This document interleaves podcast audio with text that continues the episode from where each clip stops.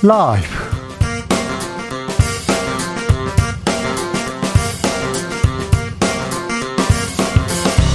2023년 3월 15일 수요일입니다. 안녕하십니까. 주진우입니다. 한일 정상회담이 하루 앞으로 다가왔습니다. 우리 정부가 내놓은 강제동원 피해자 해법. 이와 관련해서 일본은 어떤 답변할까요? 아, 강제동원 피해자들은 한일 정상회담에 어떤 기대를 하고 있을까요? 양금덕 할머니에게 들어보겠습니다. 여야 대표가 드디어 만났습니다. 화기애애한 분위기 속에 민생 협치 공감대 찾았다고 합니다. 아, 격주로 만나자 이런 얘기도 있었는데 얼어붙은 전국 정치 열세 과연 풀릴까요? 정치가 살아날까요? 김성태 국민의힘 중앙위원회 상임의장과 전망해 보겠습니다. 대통령을 여기만 고 전두환 씨 손자가 SNS에 글을 올렸습니다. 네, 할아버지는 학살자 이런 얘기했습니다. 아, 검은 눈으로 가족들 호화 생활 하고 있다 이런 폭로도 했었는데 이런 글을 쓴 이유는 뭘까요? 주 69시간 근로시간제도 개편한 어 혹평이 쏟아지자 정부가 한 발짝 뒤로 물러섰습니다. 여론은 어떻게 반응하고 있는지 공동혁신구역에서 읽어보겠습니다. 나비처럼 날아 벌처럼 쏜다. 여기는 주진우 라이브입니다.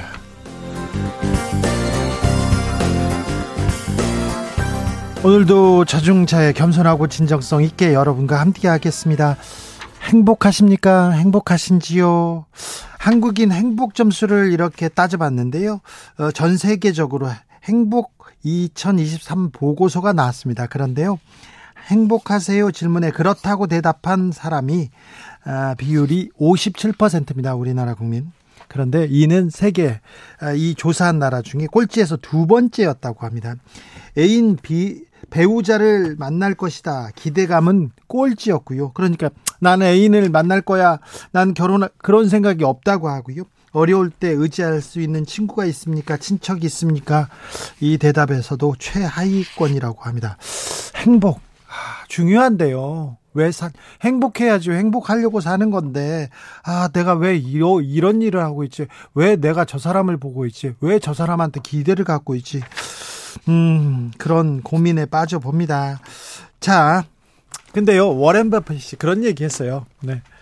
아, 결혼 생활을 잘 유지하는 방법이 뭐, 뭐예요? 이렇게 물어보니까, 아, 기대치를 낮춰라. 이렇게 얘기했는데, 낮은 기대가, 어, 관계를 이어간다. 이런 얘기도 했는데, 그렇지만은 않은 것 같은데, 자, 여러분께서는 언제 행복하십니까? 어떨 때 행복감 느끼십니까? 얼마 전에 주진우 라이브에서, 아, 뭐, 음식 나누고 싶어요. 그러니까 사랑하는 사람과 밥 먹고 싶다. 그런 얘기가 제일 많이 나왔는데요. 행복하다고 언제 느끼는지, 어, 뭐 하면 행복한지 알려주십시오. 샵9730 짧은 문자 50원, 긴 문자는 100원.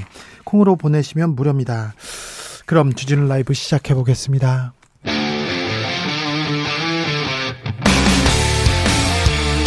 탐사보도 외길 인생 20년. 주 기자가 제일 싫어하는 것은?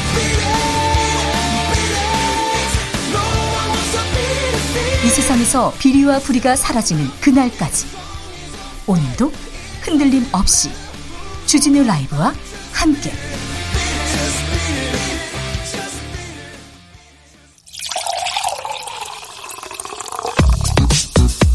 진짜 중요한 뉴스만 쭉 뽑아냈습니다. 주스 정상근 기자 어서 오세요. 안녕하십니까. 한일 정상회담 내일로 다가왔습니다. 그런데 공동선언 없다고요? 네, 대통령실 고위 관계자는 오늘 기자들과 만난 자리에서 내일 한일 정상회담 이후 공동 기자회견을 하겠지만 공동 선언은 나오지 않을 것이다라고 밝혔습니다. 공동 선언이 없네요. 밥은 두 저녁을 두 번 먹는다고 했는데 공동 선언은 없습니다. 그런데 오늘 윤 대통령의 언론 인터뷰가 공개됐습니다. 일본 언론에게 강제징용에 대해서 얘기했어요. 강제 동원에 대해서. 네, 요미우리 신문 인터뷰였는데요. 이 강제동원 해법은 본인이 생각한 것이라고 했고요. 어, 대법원 판결과 1965년 한일 청구권 협정 사이에 모순이 있다고 말했습니다.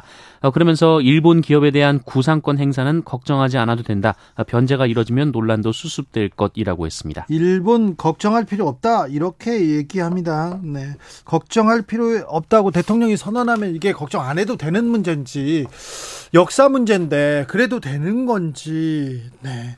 포스코가 강제동원 해법과 관련해서 기부금을 냈다고요? 네, 포스코는 오늘 일제 강제동원 피해자 지원재단에 40억 원의 기부금을 납부했다라고 밝혔습니다. 예. 어, 국내 기업 중 기부금을 출연한 것은 포스코가 처음입니다. 일본은 음, 후쿠시마산 수, 수산물을 네. 이 문제 아주 일본에서도 큰 문제인데요. 음, 이 얘기 나눌 것 같습니다. 네, 기시다 총리가 어제 후쿠시마 해안을 찾았는데요. 이 자리에서 후쿠시마 해안 지사가 어, 후쿠시마 수산물 문제를 해결해 달라 윤석열 대통령을 만났을 때 해결해 달라라는 요청을 했다고 합니다. 어, 우리나라는 후쿠시마 수산물 수입을 금지하고 있는데요. 어, 이 요청에 기시다 총리가 크게 고개를 끄덕이며 잘 해나가겠다라는 말을 했다고 합니다. 2011년도였던 것 같습니다. 이명박 전 대통령이 일본을 방문했을 때 후쿠시마에 갔어요. 그때 오이랑 막 토마토 먹방했던 모습 보였는데 그때 굉장히 많은 질타를 받았습니다. 네, 후쿠시마산 수산물 문제가 테이블에 올라올 것 같습니다. 정상회담 아 기대가 기대보다 걱정하는 사람들 많은데 내일하고 모레 한일 정상회담에서 큰 성과 그리고 또 우리 대통령으로서 국익을 위해서 많은 노력을 하는 모습 좀 보였으면 한다 이런 소리는 계속 나오고 있습니다. 어, 윤 대통령이 근로시간 재검토하라 이렇게 얘기했는데요. 여당에서는 고용노동부를 막 비판하더라고요. 네, 김기현 국민의힘 대표는 오늘 국회에서 기자들과 만나서 주 69시간 근무는 과도한 시간으로 보인다라며 그렇게까지 가는 건 무리라고 했고요. 대통령실하고 정부가 이렇게 얘기를 했는데 이제 또 무, 그렇게 추진하다가 무리다고 이제 이제서야 얘기하면 어떻게 합니까? 발표하거나 공감대를 형성하는 과정이 매끄럽지 못했다라며 매끄럽지 어, 오해할 못했죠. 수 있는 방향이라고 했습니다. 오해가 있죠. 네. 오해가 있죠. 아, 참, 지금, 지금 대통령실, 정부, 여당 지금 불협화음입니다. 명확합니다. 아무튼, 우리나라 노동시간 긴 거 유명합니다. 해외에서도 노동시간을 늘린다니까 너무 다 놀라는 눈치입니다. 네, 호주 ABC 방송은 한국에서 벌어지는 근로시간 논쟁을 소개하면서 한국인들은 지금도 다른 나라와 비교해 오래 일한다라고 했고요.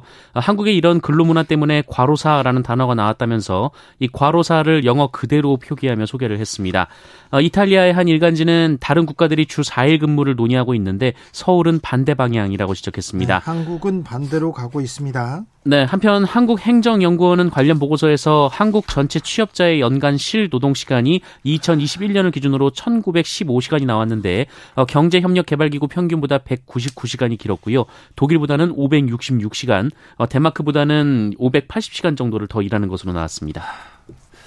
오래 일하면 일자리가 일자리가 줄어들지요. 그러니까 어, 선진국에서는 선진국에서는 근로 시간을 줄이고 일자리를 더 만들자 이렇게 가고 있는데 우리만 거꾸로 가고 있다 이렇게 지금 봅니다. 청년 취업률은 많이 떨어졌습니다. 네, 청년 취업률이 2년포 2년 만에 최대폭으로 떨어졌다라는 보도가 나왔습니다. 이 통계청은 지난 2월 취업자 수가 1년 전보다 31만 2천 명 늘어나는데 그쳤다라고 발표했는데요. 어, 이것도 2021년 2월 이후 가장 작은 증가폭입니다. 네. 어, 지난해 2월 취업자 증가 폭이 103만 명이 넘어서 상당히 컸던 기저 효과도 있었고 또 고령화 등 인구 구조 변화도 영향을 미쳤지만 어, 취업자 수는 지난해 6월부터 9개월 연속으로 둔화하고 있고요. 예. 어, 더욱이 60세 이상을 제외한 연령대에서는 오히려 취업자 수가 감소했습니다. 어, 특히 20대 이하 청년층 취업자가 12만 5천 명 줄었습니다. 청년 취업 이렇게 줄고 있는데 더 일하게 하겠다. 이거는 누가 봐도 누가 봐도 이거 실업에 대해서 청년들에 대해서 신경을 쓰는 건가? 이건 말도 안 된다. 이런 얘기가 지금 청년들한테 나오고 있습니다. 그런데 정부에서 계속 주 69시간 얘기하고 80시간도 일할 수 있다. 이 얘기를 하고 있으니 이분들이 지금 청년들을 미래 세대를 걱정하고 있나 생각하고 있나 이런 생각 계속 합니다. 네, 계속 들어요. 오늘 국민의힘 김기, 김기현 대표는 민주당 이재명 대표를 만났습니다. 네, 어, 김기현 국민의힘 대표가 오늘 이재명 민주당 대표를 예방해서 17분간 대화를 나눴습니다. 어, 김기현 대표가 지난 8일 당대표로 선출된 지 일주일 만입니다. 네, 17분간 얘기했군요. 잠시 후에 어, 어떤 일이 있었는지 저희가 자세히 얘기해 보겠습니다. 전두환 씨 손자가 할아버지는 학살자 이런 얘기를 했습니다. 네, 전직 대통령 전두환 씨 손자라고 밝힌 전우원 씨가 가족과 주변인의 범죄 행각을 밝히겠다라며 SNS에 폭로 영상과 글, 사진을 올렸습니다. 이 전우원 씨는 전두환 씨를 학살자라고 생각한다라면서 나라를 지킨 영웅이 아니라 범죄자일 뿐이라고 말했습니다. 어, 그리고 전두환 씨가 손자들을 안고 찍은 사진, 그리고 전두환 씨 부인 이순자로 추정, 어, 이순자 씨로 추정되는 이가 어, 스크린 골프를 치는 영상을 공개를 했습니다. 연희동 자택에 있답니다. 네, 자신의 아버지 전재용 씨에 대해서는 범죄자가 아니라고 서류를 조작해 미국에서 시민권을 받으려고 절차를 진행 중이라고 했고요. 어, 법의 감시망에서 도망가기 위해 전도사라는 사기 행각을 벌이며 지내고 있다 이렇게 주장을 했습니다. 네. 어, 그러면서 아버지와 새어머니는 출처 모를 검은 돈을 사용해 가면서 삶을 영위하고 있다라며 이 전재용 박상아 씨를 비난했습니다. 지금 우원 씨는요, 음, 대통령의 둘째 전두환 전 대통령 전두환 씨의 둘째 아들 재용 씨의 아, 아들입니다. 지금 재용 씨는 박 전 전 배우였죠. 박상아 씨하고 함께 살고 있는데 박상아 씨는 아, 세 번째 결혼을 통해서 이렇게 됐고요. 두 번째 부인 전재용 씨의 두 번째 부인의 이렇게 아들입니다. 어, 전두환 씨의 큰아들은 재국 씨였고요. 큰딸은 효선 씨. 그 다음에 재용 씨, 재만 씨 있는데 재국 씨는 음, 시공사 그리고 허브빌리지라고 엄청 큰 그리고 엄청난 부동산을 가지고 있었습니다. 아, 그리고 효선 씨, 효선 씨의 전 남편은 윤상현 국민의힘 의원이고요. 재용 씨, 재용 씨는 아, 전두환 씨의 비자금 관리인으로 관리인으로 지목돼 가지고 감옥에도 갔다 왔었죠. 재만 씨, 어, 셋째 아들의 아들은 그 미국 나파밸리에서 큰 와이너를 큰 와인 그 공장 농사와 공장을 짓고 있는데 이 재산은 뭐 사돈 거예요 이렇게 얘기하는데 어, 지금 우원 씨는 이거 다 할아버지 비자금 맞다 얘기합니다. 어, 전두환 씨의 다른 자녀들에 대한 얘기도 있었죠? 네, 말씀하신 내용이 포함되어 있는데요. 이 전두환 씨의 딸 전유선 씨 자녀의 결혼식 사진을 올리면서 초호화 결혼식 사진이라고 했고요. 25만 원밖에 없다던 전두환 씨 가족이 어떻게 이런 행사를 할 돈이 생겼는지 의문이라고 주장했습니다. 29만 원이라고 했죠? 네, 어, 작은 아버지와 작은 아버지이자 이 전두환 씨의 셋째 아들 전재만 씨에 대해서는 캘리포니아 나파밸리에서 와이너리를 운영하고 있다라고 했고요. 네. 천문학적인 돈을 가진 자가 아니고선 들어갈 수 없는 사업 분야라고 주장했습니다. 네. 어, 그 외에 자신의 지인들의 실명과 사진, 프로필 등을 올리면서 이들이 마약, 성범죄, 부정 입학 등의 범죄를 저질렀다라고 주장했습니다. 왜 지금 이런 폭로를 한다고 합니까? 전원 씨는 KBS와 인터뷰를 했는데요. 아직도 반성을 모르는 가족들과 지인들이 법의 심판을 받도록 해야겠다고 생각했다라고 주장했습니다. KBS는 이 인터뷰를 전하면서 이 전원 씨가 다소 두서없이 이 불안한 목소리로 대답을 이어갔다 이렇게 보도를 했습니다. 어, 전우원 씨는 전두환 씨의 재산을 큰아빠 이 전재국 씨가 다 가져가면서 본인의 아버지 전재용 씨와 어, 새엄마 박상아 씨의 사이가 좋지 않다라고도 주장했습니다. 아, 가족들 입장 나왔습니까? 네, 전재용 씨는 조선닷컴과 인터뷰에서 아들이 우울증으로 고생을 많이 했다라고 주장했습니다. 어, 지난주까지 잘 지냈는데 13일 월요일부터 돌변했다라고 주장했고요. 네. 네, 그렇게 얘기했습니다. 우울증으로 고생한다, 정신 좀 질환이 있다 이런 불안한 상태라고 얘기하는데 어, 우울증 치료를 받은 적이 있고 불안한 상태는 맞습니다. 그런데 음, 죄인들 심판에 신의 심판을 피할 수 없다 이러면서 범죄 행각을 밝히겠다고 얘기하는데 학살자 전두환 와이너리 그리고 연희동에 있는 거 네, 불안한 상태인지는 모르고 있습니다만 거의 진실과 가까운 얘기를 하고 있는데요. 저희가 이 문제는 저희가 자세히 다루는 시간을 갖도록 하겠습니다. 제가 전두환 씨가 나 돈 없어 29만 원밖에 없어 그랬을 때 그 당시에 제가 취재한 게 많은데요. 그 얘기랑 같이 나누겠습니다. 음, 대치동의 한 아파트 경비 노동자가 직장 내 갑질을 호소하면서 극단적인 선택을 했습니다. 네, 서울 강남구 대치동의 한 아파트 단지 내에서 70대 경비원이 숨진 채 발견돼 경찰이 조사에 나섰습니다. 고인은 어제 아침 7시 40분쯤 발견됐었습니다. 네, 음, 진상이 밝혀져야 됩니다. 억울한 죽음은 끝내도록 특별히 경비 노동자들 극단적인 선택 이어지고 있으니 이런 일인 없 아니 나이 드신 분들이 경비한다고 해서 나의 이, 이 문제에 대해서 저희가 좀 고민하는 시간 갖도록 하겠습니다. 주스 정상근 기자 함께했습니다. 감사합니다. 고맙습니다. 언제 행복하신지요? 이렇게 물어봤더니요. 김주리님 밤에 자려고 누웠을 때 잘 때요 정말 행복합니다. 아 잘 때 이렇게 행복하다. 그냥 이분들은 편한 거예요. 아 괴롭다 이렇게 안 하고 아 편하시네. 좋네요. 네. 7530님, 제가 저탄고지 식단 3개월째인데요. 간헐적 단식 후에 퇴근해서 삼겹살 구워 먹을 때 가장 행복합니다. 아, 간헐적 단식하다 삼겹살. 아이고, 좋죠. 0232님, 월급 타서요. 마이너스 안 날 때 행복합니다. 월급 타서 마이너스 안 나면 행복하다. 아, 네. 네. 아, 빨리 마이너스에서 이게, 이게 빨리 넘어가야 되는데, 그, 그거 굉장히 고통스럽거든요. 월급을 받았는데 월급 통장에 0원이에요, 항상. 그러면 그 전에 카드로 다 쓰거나 마이너스 통장에서 다 가져왔을 때, 아, 빨리, 빨리 넘어가야 되는데, 네, 컨트롤 빌겠습니다. 이정욱님 가족들과 여행 갈 때 가장 행복합니다. 지난주에 천, 춘천 기차여행 다녀왔습니다. 아, 네. 자식들이 여행 따라다닐 때 그때 많이 가야 됩니다. 그때 자식들이 옆에 있을 때 그때 이렇게 잘 가야 됩니다. 네. 4098님 우리 딸아이 맛있게 고기 먹는 걸 보면 행복해. 아이고 가족들 사랑하는 사람들 맛있는 거 먹고 그러면 행복하죠. 먹이는 거 행복하죠. 네. 고민경님 집에 아무도 없을 때요. 네. 설거지 청소 다 하고요. 깨끗해진 집에서 햇살 받으며 커피 한 잔 할 때 행복합니다. 제일 행복해요. 뭐가 그리 바쁜지 그 행복 누린지 너무 오래됐어요. 얘기합니다. 2600님 압력밥 속에서요. 칙칙 밥 뜸들이면서 뜸들이면서 나는 밥 냄새 맡으면 너무너무 행복합니다. 아, 소소한 곳에서 행복을 많이 찾으시는데요. 아, 행복 바이러스를 이렇게 좀 많이 전파해 주셔야 되겠습니다.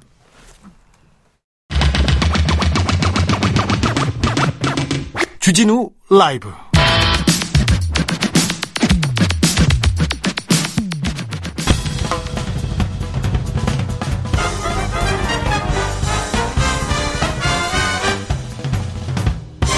훅 인터뷰.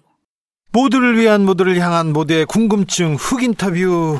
대통령은 옷 벗으시라. 일제 강제 동원 피해자인 양금덕 할머니가 정부의 배상안에 대해서 이렇게는 받아들일 수 없다. 불가, 수용 불가 입장을 밝혔습니다. 일본의 사과 없이는 단 한 푼의 배상도 필요 없다. 이렇게 말씀하셨는데요. 양금덕 할머니의 목소리 직접 들어보겠습니다. 아, 할머니 안녕하세요. 건강은 어떠세요? 아직까지는 조금 뭐 많이는 드시지 않아도 집에서 왔다 갔다 길에 나갔다 왔다 갔다나 해요. 네네. 제가 막걸리 어, 받아들고 한번 찾아뵙는다고 했는데 올 봄에는 꼭 찾아뵙겠습니다. 예, 말로만 말고 사갖고 와. 아, 알겠으니까 올 봄에는 갈게요. 예. 네. 자, 할머니, 정부에서, 자, 제3자가 배상하겠다, 이렇게 발표했는데, 이 소식 듣고 어떤 생각 드셨어요? 아, 그놈들이 사람이요? 왜 죄진리가 있고, 어? 배상한 사람이 따로 있을 것인데, 왜 우리나라에서, 동양에서 그런 것을 내 안 받은다고 말했는데. 네. 돈이 문제가 아니라 사과를 해라, 이 얘기를 하셨잖아요. 예.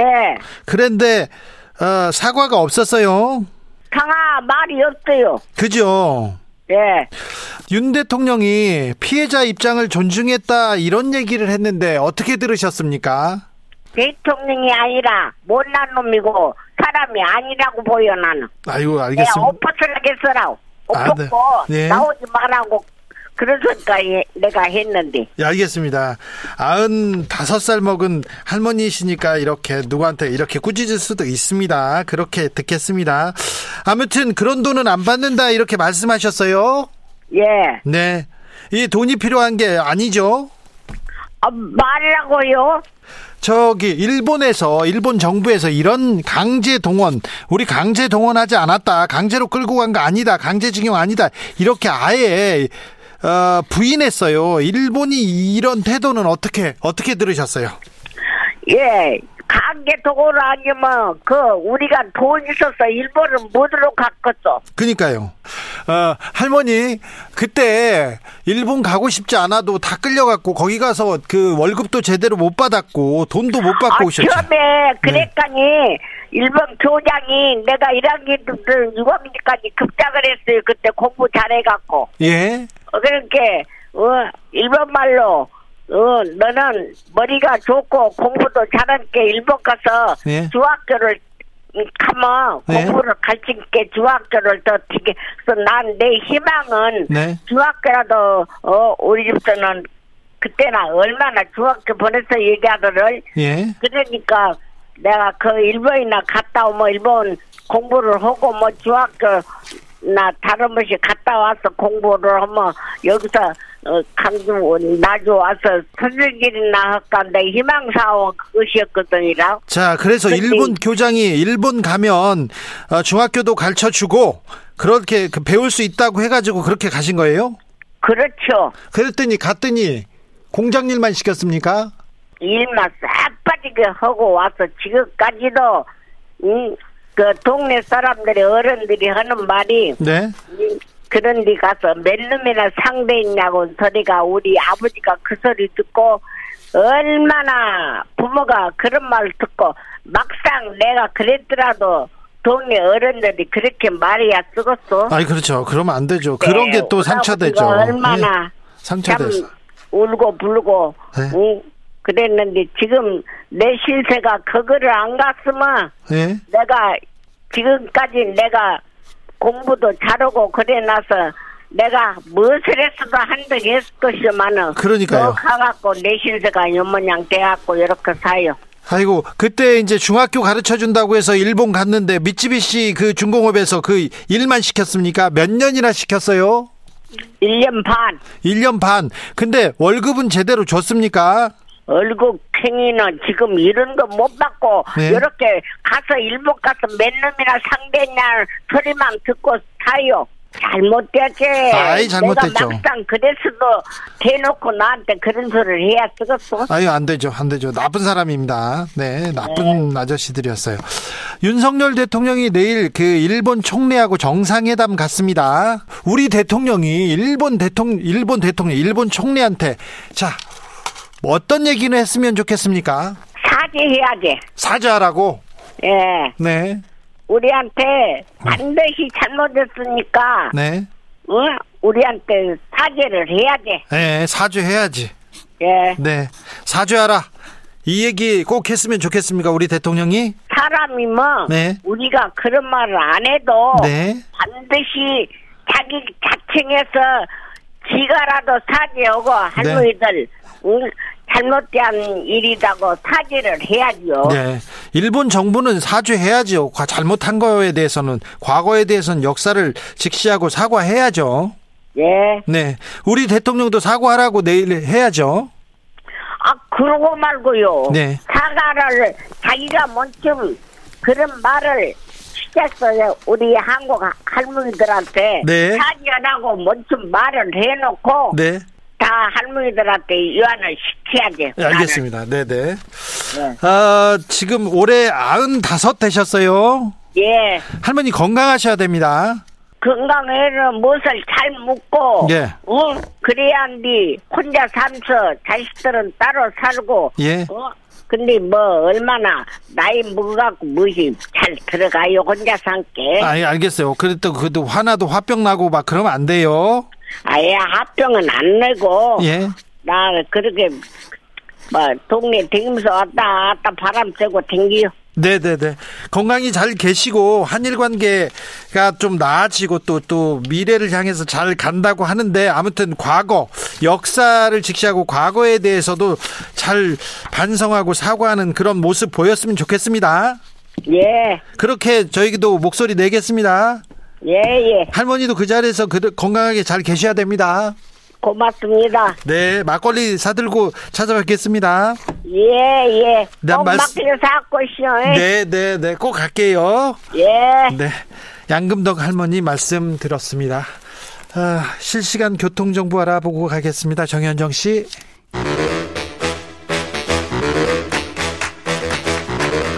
이것이 혁신이다. 여야를 내려놓고 관습을 떼버리고 혁신을 외쳐봅시다. 다시 만난 정치 공동 혁신구역. 수요일 주진우 라이브는 정쟁 비무장 지대로 변신합니다. 여야 혁신위원장 주진우 라이브가 지정했습니다. 세 분 모셨습니다. 김용태 국민의힘 전 최고위원 어서 오세요. 안녕하세요. 김용태입니다. 장경태 더불어민주당 의원 네, 안녕하세요. 장경태입니다. 더불어민주당 최고위원입니다. 용해인 기본소득당 상임대표 네, 안녕하세요. 용혜인입니다. 네. 용해인 의원님 가족 여행가 다녀오셨어요? 그런데 뭐, 뭐, 공항에서 무슨 일이 있었습니까? 네, 그 공항에서 귀빈실 사용과 관련돼서 이제 언론 보도를 통해서 이제 뭐 저를 지지해 주시는 많은 분들께 좀 불리미스러운 뉴스가 나가게 되어서 좀 죄송하다는 말씀을 먼저 드리고요. 이 공항공사에서 사용 안내해 준 절차에 따라서 이제 공무의 사용이라고 표시한 그 귀빈실 사용 신청을 했습니다. 그리고 공사의 승인을 얻고 공무 외의 사용이다. 이거는 네, 가족 여행이다고 얘기를 하고 네, 했어요. 체크를 하고 예. 이제 목요일에 이제 귀빈실을 한 30분 정도 사용을 했었는데요. 그리고 이제 공사 측에서 착오가 있었다고 알려와서 이제 안내대로 귀빈실 일반 이용객과 동일하게 사용료도 납부를 했습니다. 그래서 공사에서 안내한 절차대로 진행을 해서 사용 승인까지 받아서 저는 절차에 문제가 있을 것이라고 미처 생각을 못 했는데요. 네. 뭐 경위가 어떠했건 간에 제가 절차와 규정을 뭐 보다 면밀하게 좀 확인했어야 되는 일이다라고 생각하고 자초지종을 떠나서 이 제 불찰에 대한 지적과 여러 가지 책녀들에 참 송구스럽고 또 민망합니다. 알겠습니다. 무슨 내용인지는 알겠네요. 공사에서 이렇게 하라고 해서 했는데 그게 또 문제가 좀 있었다고 합니다. 네. 알겠어요. 다음부터 잘하세요. 네. 네. 김용태 전 최고 고생하셨어요. 네, 감사합니다. 헬스케졌네. 더 빠져야 되는데. 뭐 이게 무슨 경선 다이어트도 아니고 자 고생 많으셨습니다. 네네. 자 고생하셨어요. 선거판에서 이런 얘기가 있잖아요. 원숭이는 나무에서 떨어져도 원숭인데 사람은 선거에서 떨어지면 사람 취급도 못 받는다. 그러니까 바로. 예. 선거 끝나자마자 저희 국민의힘 최고위원분들 언론에 일제히 나와가지고 뭐. 뭐, 뭐, 같이 갈 수 없다부터 그렇죠. 시작해서 사석에서는 뭐 죽이겠다, 뭐, 그래요? 정치적으로, 이렇게 정치적으로 죽이겠다, 뭐 이런 말씀들도 하신다고 하는데, 최근에 또 어젠가에 보니까 또 같이 갈 수 있다라고 또 하시더라고요. 그러니까 아니요. 최고위원분들도 이제 메시지가 일원화가 안 되신 것 안 같아가지고. 되는데 안 되는데 거의 공통적으로 이준석계하고는 같이 가지 못하겠다고 얘기합니다. 근데 또 어제부터는 또 같이 갈 수도 있다라는 식으로 또 워딩을 하고 계셔서. 아 이거 뭐 소풍이에요. 같이 그러니까 왔다, 갔다가. 왔다 갔다 하시는 것 같아서 최고위원분들이 좀 메시지 통일 좀 해주셨으면 좋겠어요. 아 그러게요. 괜찮겠죠. 그래도 김용태 최고위원이야 뭐. 아, 뭐, 뭐, 국민의힘에 기대주고, 또, 국민의힘의 개혁과. 장강태 의원님 너무 웃으시는데요. 장기태 웃으면 안 되는데요? 제가 보기엔 기대주긴 만, 기대주긴 한데, 국민의 힘의 기대주는 아닌 것 같아요. 아하, 네. 다른 당이 또, 뭐, 소리를 또 모르겠는데. 아, 네. 그렇군요. 국민들은 기대하는데, 지지자들은 기대하는데. 그렇죠. 네. 그 저는 신당의 역설적이게도 민주당이 좀 잘하셨으면 좋겠어요. 민주당이 지금 비정상적이고 비상식적이다 보니까 지금 우리 당원분들께서 대통령에 더 힘을 실어야 되, 줘야 되지 않나 이런 생각하시면서 좀 뽑으신 것 같아요. 아, 여기서 또 그 민주당이 왜 나옵니까? 혁신 경쟁을 좀 같이 뭐 했으면 좋겠어요. 저희는 혁신할 거고요. 뭐 어찌되고 국민의힘 전당대회가 윤핵관 일변도로 일색으로 꽉 채워졌기 때문에 저희도 그 모습을 보면서 보다 더 저렇게 되지 말아야겠다 타산지석 삼겠고요. 네. 근데 신기하게도 보통 전당대 회 끝나면 낙선한 후보들에 대한 어떤 배려와 포용이 먼저 나오거든요. 그래요. 그런데 득달같이 달려들어서 막 뭐 떨어진 사람한테 거의 뭐 부관 참시하듯 너 더 죽어라 더 죽어라 이렇게 참 고사 지내고 있는 것 같아서 참 안타까웠습니다. 네. 제가 그 짧게 말씀드리면 저희가 그 전당대회 기간 중에 후보들 간에 뭐 서로 검증하고 비판하다 보니까 감정이 상할 수 있잖아요. 네. 제가 거의 대부분의 후보하고는 다 풀었거든요. 현장에서. 근데 아직까지도 딱 한 분 뭐 실명을 거론할 수 없는데 장해찬 최고. 아니 아니 저 최고위원 파트에서 어. 음, 그 지금 당선되신 분인데 아직도 제 인사를 안 받아주세요. 인사를. 안 받아요? 카메라가 분? 있으면 받으시는데 카메라가 없으면 계속 위 아래로 제 눈을 계속 거 아니에요? 아니요, 지금. 아니, 근데. 그래서 김- 인사는 좀 하고 사셨으면 자, 좋겠다. 그러니까 말씀. 김, 김재현 최고는 인사는 받는 사람이거든요. 음, 김병민 인사성 어, 밟고요. 친합니다 김병민 네. 최고. 그런데 아 배, 배현 아니, 네, 조수진 당연히 조수진 의원과 최고겠죠. 의원이 남았는데요. 네. 네. 태영 의원은 뭐 북에서 왔기 때문에 네. 두루두루 잘 지냈습니다. 아 조수진 최고는 왜 그렇대요? 뭐 실명을 제가 언급하지 어, 않았고요. 언급하진 않- 예. 아니 본인은 언급 안 하셨으니까. 네. 이- 조- 그래도 제가 후배, 그러니까 나이로 치면은 후배고 제가 먼저 인사를 하면 좀 인사는 받아주셨으면 좋겠다라는 말씀 꼭 드리고 싶습니다. 아 그분 인상 쓰면 아 무서운데. 어, 그렇죠. 최영호 아, 태영호 의원은 네. 인사 잘 받으셨어요. 네, 잘 받으셨어요. 모르는 사람하고도 인사를 잘 하시더라고. 아, 누구예요? 그럼 몰라요? 이렇게 하고 지나가시더라고요. 네. 네. 저, 아무튼, 그러셨습니다. 왜 그러냐면 지역구 의원이셔가지고 누구한테나 인사를 잘 한다고 얘기하십니다. 네. 뭐, 북, 그런 건 아니고요. 네. 자, 민주당, 민주당이 잘해야 국민의힘 잘한다고 얘기하는데 민주당에서 한번 봅시다. 연대 포용 당평 이렇게 잘 돼가고 있는 것 같습니까? 국민의힘은 국민의힘의 이번 당직 인사 또한 뭐 최고위원회도 윤핵관으로 꽉 채우셨는데 당직 인사도 뭐 꽉 채웠다고 보여지고요. 어찌되었건 이 저희와는 좀 다른데 저희는 이 여당을 상대하는 야당이기 때문에 선명 야당 또 강한 야당이 돼야 되는 상황이고요. 여당일수록 또 이 어찌되었건 이 집권당이기 때문에 당원뿐만 아니라 국민들도 포용하기 위해서 더 노력해야 되거든요. 그런데도 불구하고 당직 인선은 뭐 대단히 윤핵관 일색이었기 때문에 아마도 그런 소통의 부재 혹은 당직을 받지 못한 또 김기현 후보를 지지했던 의원님들의 불안감은 훨씬 더 커질 수밖에 없다. 대놓고 그냥 공천 배제하겠다 이런 메시지를 읽힐 수 있기 때문에 아마 당내 갈등과 불안감은 훨씬 더 커질 겁니다. 그런데요, 저는 김재현 최고위원의 5.18 발언 그리고 김광동 진실화해위원장의 그런 역사적 이런 무지, 무지라고 해야 되나? 이런 궤변 이런 얘기가 나오는 것 자체가 이게 국민의힘 지도부 새로 꾸리자마자 보수 우익 본성 드러내는 거 아닌가 그런 우려도 우려를 갖는 사람도 많습니다. 제가 전당대회 때 당원 여러분들께 정신 제대로 박힌 사람을 최고위원으로 만들어 달라고 말씀 그렇게 들었는데 네. 글쎄요 모르겠습니다. 김재원 최고위원의 이 발언은 굉장히 저는 화가 나는 발언이었어요. 그러니까 김종인 전 위원장이나 이준석 전 대표 체제에서 저희가 정말 5.18에 대한 진정성, 그다음 호남에 대한 진정성을 보이기 위해서 굉장히 많은 노력을 해왔고 네. 정말 앞으로 보수가 어떻게 나가야 되는지 국민 여러분들께 많은 모습을 보여줬는데 어, 당선되자마자 당선 전에도 정광훈 목사 찾아가서 계속 그 극렬 지지자들을 위해서 김지현 최고가 어, 이야기하셨던 걸로 알고 있고요. 당선되자마자 찾아가셔가지고 5.18 정신을 부정하는 듯한 말씀을 하신다면 글쎄요. 그, 그, 그 이후에 김지현 최고 사과하셨지만 뭐 김지현 최고 말씀대로라면은 뭐 표를 얻기 위해서 조상부도 판다고 하는데 그분의 사과의 진정성을 누가 알아주시겠습니까? 그런데 선거 때 정광훈 목사를 국민의힘 지도부 누구 뭐 찾아가는 거 거기 그것까지는 이해가 됩니다. 왜 그러냐면 많은 영향력과 표를 가지고 있다면 그럴 수도 있는데 근데 당선되자마자 가서 인사를 드리더라고요. 그러니까 저는 글쎄 저는 도저히 이해가 안 가고요. 그러니까, 그러니까 정광훈 목사는 늘 그 자리에 있었어요.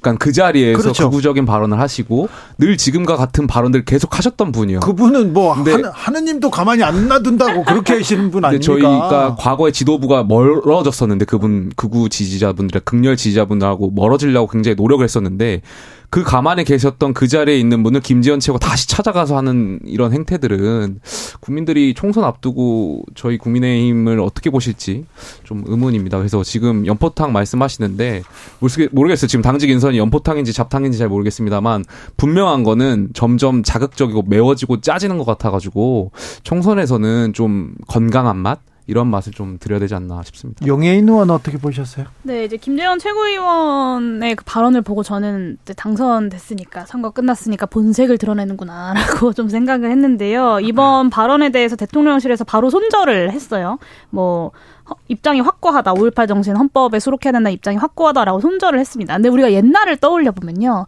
나경원 전 의원이 이제 그 저출생 정책 관련돼서 했던 말 가지고 대통령실의 뜻과 다르다라고 아예 해임을 시켜버렸던 기억이 나지 않습니까? 그렇다면 왜 손절을 하는데 김재원 최고에 대해서 사퇴하라는 메시지, 윤심의 어떤 메신저가 내려오지 않는지 저는 좀 의문이고요. 이 대통령실의 말이 진심이라면 이 김재원 전 김재원 최고위원과 그리고 김광동 위원장에 대하, 대해서 반드시 사퇴시켜야 한다라고 저는 생각합니다. 대통령실에서 음, 주, 주 근로시간 개편에 대해서 다른 얘기를 하기 저도 시작했어요. 5.18 이거 한마디만 하고 넘어가시면 안 될까요? 전용태 의원 네. 돼요. 네. 근데 5.18 정신을 헌법에 수록하겠다는 것은 윤석열 대통령 공약이었습니다. 공약이었죠. 그런데 이 정광훈 목사를 찾아가서 김재원 현직 최고위원이 수석 표를- 최고위원님. 예, 수석인데 표를 얻기 위해서는 조상 조상 묘도 판다라고 막 거의 조롱하면서 멸시하면서 5.18 정신을 훼손했거든요. 그렇기 때문에 윤석열 대통령의 공약 을 헌법에 수록하겠다는 이 지키기 위해서라도 김재현 최고위원에 대한 징계는 불가피하다. 예를 들면 과거에 자유한국당 시절에 류여의 최고위원이 있었습니다. 그분 제명되셨죠. 그렇기 때문에 저는 이 부분은 그냥 넘어갈 사안은 아니라고 봅니다. 네, 그렇습니까? 그러니까 양당 수석 최고위원들 보면 사실 국민적 민주당 수석 최고위원도 마찬가지고요. 저희 정청래 최고위원입니다. 한 국민들이 봤을 때 국민의 그 중간적인 입장에서 봤을 때는 사실 괴리감이 좀 있는 것 같은데. 아니 왜 여기 또 민주당 최고위원이 나와요? 자 그런데 어, 왜요? 그러니까 당 결국에는 미국에서 선거에서 보면 미국에 이런 말 있잖아요. 당내 경선은 양극단으로 갔다가 이제 공직 선거에서는 중간으로 온다. 네. 그러니까 잘 경쟁을 해야 되는데 결과적으로 역설적인 민주당이 혁신 경제를 먼저 한다면 저희 국민의힘도 혁신적인 모습을 많이 어, 보여줄 수 지금 있지 않을까. 민주당이 못해서 국민의힘도 막 그렇게 얘기했다. 이미. 아, 니 무슨 여당이 야당 보고 정치를 합니까? 국민 보고 정치를 해야지. 정말 그러니까 떨어지신 거예요. 누가 누구의 페이스메이커인가라는 생각이 드네요. 서로 지금 우린 저기보다 나 이렇게 얘기하는 것 같습니다. 자, 아. 젊은 층들이요, 젊은이들이 지금 좋은 일자리 없다, 실업 문제 심각하다 얘기합니다. 그런데 정부에서는 계속 노동 시간을 연장하겠다, 이 얘기만 합니다. 주 69시간 얘기가 나왔다. 윤석열 대통령 지시로 다시 재검토하기로 했어요. 지금 국민의힘에서는 어, 정부를 또 비난하기 시작했는데 이 점 자, 우리 혁신 의원들은 어떻게 보셨을까요? 용혜인 의원님. 네, 일단 이 69시간제라는 건 그, 그 근로시간 관련돼서 제도를 한 100, 100년 전쯤 기준으로 되돌리자라는 굉장히 퇴행적이고 그리고 또 MZ뿐만 아니라 모든 노동자들이 받아들이기 어려운 비현실적인 개편안이라고 저는 생각합니다. 그래서 이 윤석열 정부가 이 MZ세대 환심 사기에 급급할 게 아니라 실제로 노동권에 대한 인식부터 21세기에 맞춰야 된다라는 생각을 하고요. 전반적으로 이 자동화를 통해서 기계가 인력을 대체하는 것이 지금 이 4차 산업혁명의 어떤 시대적 흐름이라고 봤을 때 더 많이 일하라라는 이런 역행이 어디 있나. 과연 지금 시대의 변화를 집권, 집권 여당이 그리고 대통령실을 제대로 읽고 있는 건가라는 생각이 듭니다. 근로시간 69시간으로 늘릴 게 아니라 오히려 35시간 같은 획기적으로 단축하는 노력이 필요하다고 봅니다. 장경태 최고. 주 69시간제는 사실 주 7일로 계산했을 때는 80.5시간까지 근무할 수 있는 노동 시간이거든요. 그죠. 그렇기 때문에 거의 뭐 정말 뭐 주 5일로 환산하면 아침 9시부터 새벽 1시까지 일해야 되는 노동 시간입니다. 지금 요즘 세상에 정말 어렵게 사회적 합의 이끌어내서 52시간제를 사회적으로 정착을 시켰는데 오히려 4.5일 4.5일제를 지금 추진하지는 못할 망정 노동 시간 늘리겠다. 대기업에게는 수조 원씩 특권 감세해주고 초부자 감세해주고 경제 형벌은 무더기로 완화하고 무분별한 규제 완화까지도 추진하고 있으면서 유독 노동자분들 일반 직장인분들에게는 가혹하리만큼 노동 시간을 지금 이 17시간이나 늘리는 거거든요. 일주일에. 그렇기 때문에 저는 이 부분에 대해서 이, 이 정부도 당연히 철회해야 된다 보고요. 여당도 지금 뭐 좌파에 속지 말라 이런 식으로 메시지 나오잖아요. 그러니까 지금 집권 여당이 제대로 지금 메시지 관리도 안 되는 것 같습니다. 과거에 만 5세 취향 연령 하향했다가 교육부 장관 사퇴하지 않았습니까? 이 정도 사안이면 제가 왜 누가 책임질지 모르겠는데 69시간제를 일단 발표를 했으니 검토를 했을 거 아닙니까? 관계부 합동으로 아마 했을 텐데 여기에 대해서 어 물러난다?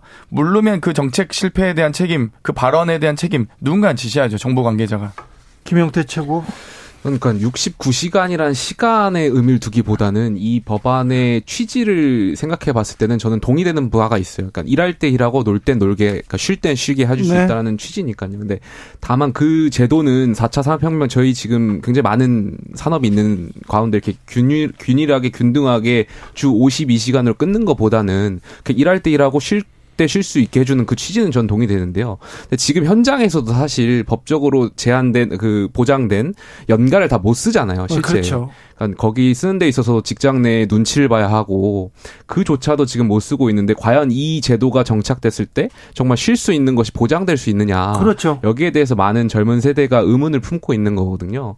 그렇다면 정부에서는 이 부분에 더 차관을 해가지고 그 부분에 대한 대책을 내놓고 만약에 노동자가 쉬고 싶은데 못 쉬게 만들면 어떻게 처벌하겠다. 어떻게 그 안전망을 만들겠다 이 얘기는 없어요, 별로. 그러니까 그 안전망에 좀 더 초점을 맞췄더라면 네. 지금보다는 더 많은 젊은 세대가 호응할 수 있지 않았을까 그런 아쉬움이 네. 있습니다. 다른 나라는 주 4일째 논의한다던데 한재 한지영님 최지영님께서 얘기했는데 다른 나라는 좀 짧게 일하고 삶의 질 생각하고 아, 행복 얘기하는데 우리는 더 일할 일할이 아니라 일 시킬 자유에 대해서 얘기합니다.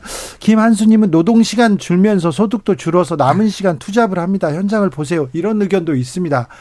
아, 노동하는 만큼 노동의 가치가 좀 존중받는 그런 세상 만들어야 되는데 부자들은 더 부자가 되고 가난한 사람들은 일해도 더 힘든 이, 이 상황에 대해서 조금 더 획기적인 생각이 좀 나와야 되는데 이런 경쟁해야 되는데 이런 경쟁은 좀 부족한 것 같아서 좀 아쉽습니다. 민주당 얘기 가기 전에요. 네. 어, 전두환 씨 손자가 이렇게 양심 고백을 했다고 봐야 되나요? 어, 폭로를 하고 나섰습니다. 할아버지는 학살자입니다. 어떻게 보셨습니까, 김용태 최고? 뭐 과거에 잘못된 행태를 한 가정이잖아요 이 집안이 근데 저 집안에도 모르겠습니다 전 뭐 사실관계를 한번 확인해 봐야겠지만 정신 제대로 박힌 분이 계시구나 네. 네, 그런 생각 좀 했습니다 지금 얘기 나오는데 나오는데 정신이 좀 불안하다 얘기는 나오는데 지금 나오는 얘기들은 거의 팩트만 얘기하고 있습니다. 용혜인 의원님, 네, 저는 무엇보다 좀 쉽지 않은 결정이었을 텐데, 예. 어, 전두환 씨에 대해서 할아버지는 영웅이 아니라 학살자다라고 이야기했던 점이 가장 좀 인상 깊었습니다. 네. 전두환 씨는 사실 국민을 잔인하게 학살하고 그에 대한 처벌도 책임도 제대로 지지 않았고 죽는 그 순간까지도 자신의 책임을 인정하지 않고 죽었습니다. 그런데 그 일가 그리고 그런 일가의 태도들이 계속해서 지속이 되어 왔는데 그렇기 때문에 이번 전두환 씨 손자의 폭로가 더 많은 시민들에게 충격으로 다가온 게 아닌가 싶습니다. 장경태 최고. 어, 일단 전두환 씨가 이 범죄자라는 사실은 또 학살자라는 사실은 법적, 정치적, 역사적 결과는 결론 이미 났다고 보고요. 다만 이 과정에서 이 손자 손자께서 지적하시고 있는 사안 자체가 지금 캘리포니아에 있는 와이너리 이 문제를 삼고 있지 않습니까? 네. 와이너리는 엄청나게 대평지에서 엄청나게 많은 돈이 있지 않고서는 할 수 없는 사업입니다. 그런데 전두환 씨에게 추징금 꼴랑 제가 보기엔 2,200억 정도였는데 아직도 925억 더 환수해야 되거든요. 환수도 하지 않았는데 이렇게 대, 대단히 농장을 뭐 셋째 아들이긴 하지만 이, 운영하고 있다.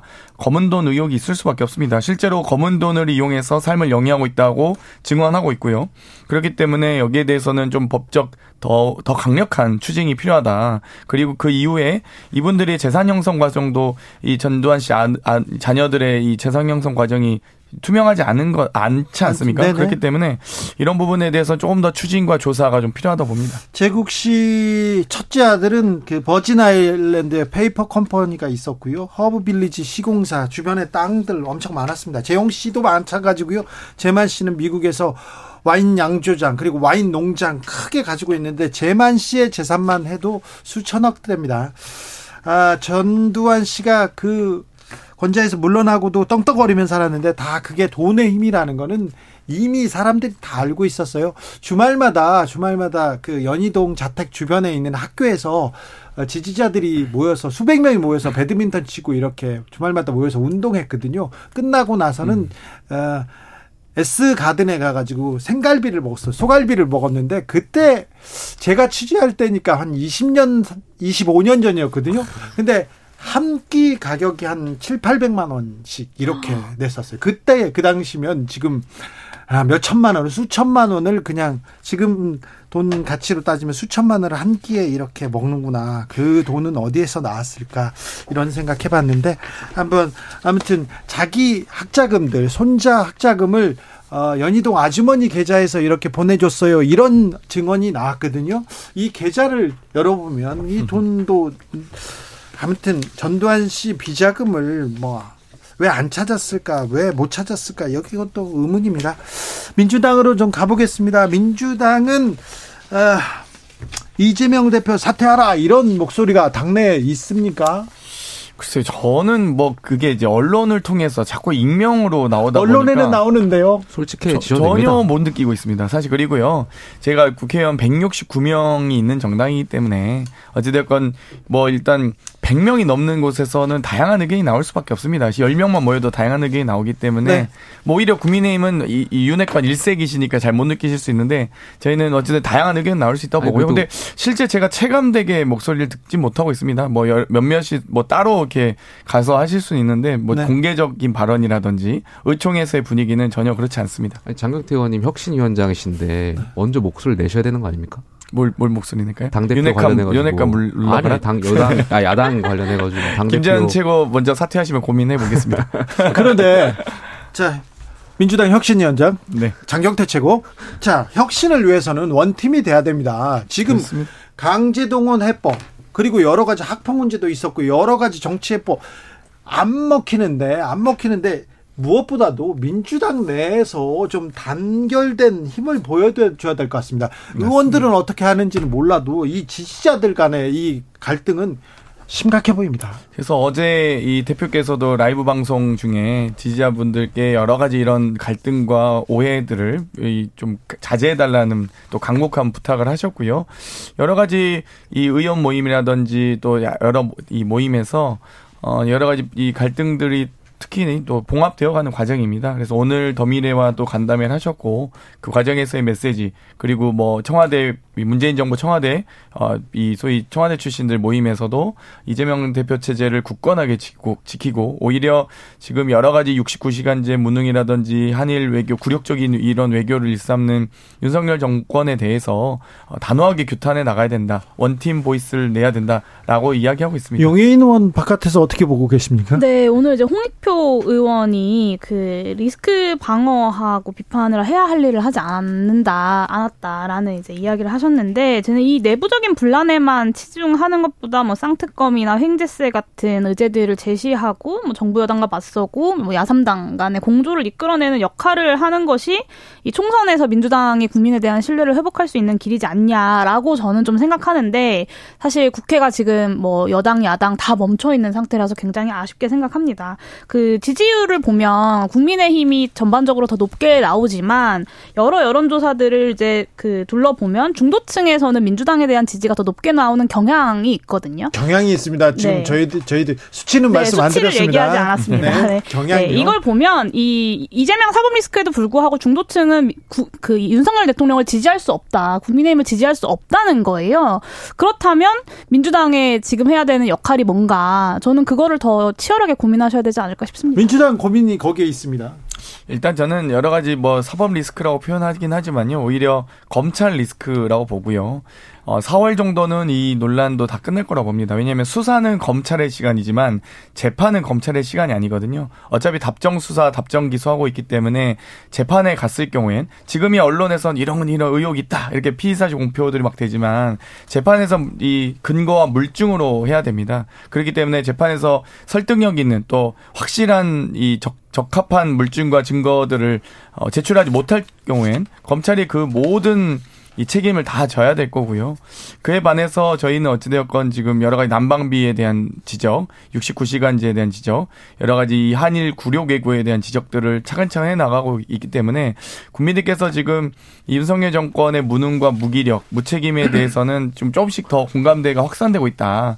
뭐 민주당도 다- 당연히 노력해야 됩니다만 윤석열 정권이 아마 지금 역사상 최악의 대통령과 최악의 정권으로 어, 몰락할 가능성이 매우 높아지고 있기 때문에 저도 그러지 않길 바랍니다.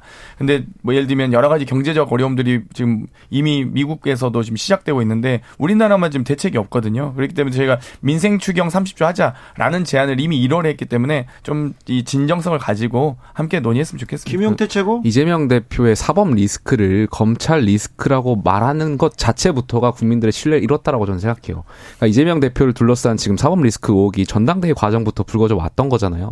그래서 저는 이재명 대표가 무슨 생각으로 당 대표를 하시는지 이해가 안 됐어요. 저는 당연히 대선 주자였고 다음번 대권을 나가기 위해서 당 대표를 나가신다고 생각했거든요. 그래서 비상식적이라고 생각했는데 그렇게 다음번에 대통령 선거에 나가려면 다음 총선에 이겨야 되잖아요. 민주당 입장에서는. 근데 지금 이 상황으로는 저는 이길 수 없다라고 생각되거든요.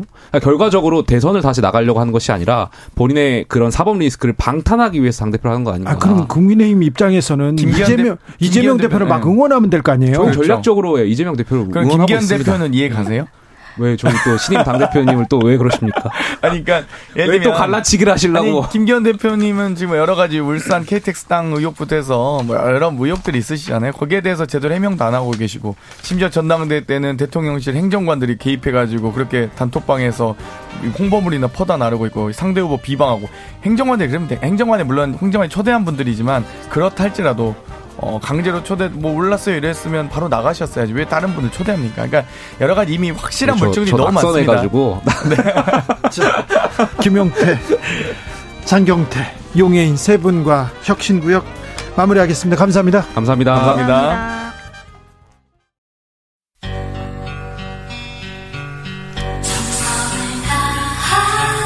정성을 다하는 국민의 방송. KBS 주진우 라이브. 그냥 그렇다고요.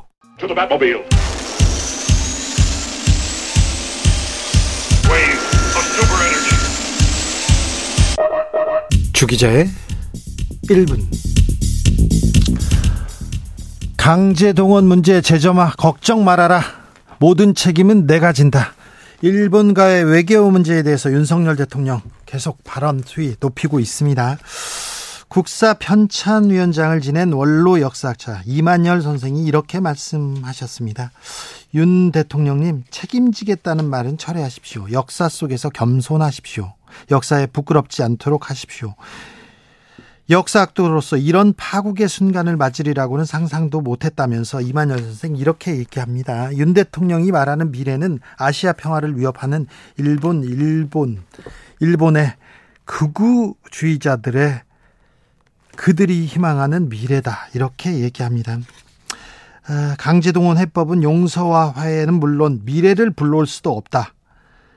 위안부 문제도 부정할 것이다. 앞으로는 양국은 호혜선린의 미래가 아닌 파국의 미래로 치달을 것이다. 일말의 소득도 없는 양보는 굴욕의 양보요. 일본과 한국과의 관계는 더 큰 수렁에 빠뜨리는 일이 될 것이다. 내일부터 한일 정상회담이 있습니다. 대통령께서 우리나라와 우리 국민만 생각하는 그래서 잘 하고 오셨으면 하는 사람들이 국민들이 그렇게 쳐다보고 있다는 것도 명심해 주십시오. 주기자 1분이었습니다. 강하늘이 불렀습니다. 아, 동주 영화 동주의 OST죠. 자화상.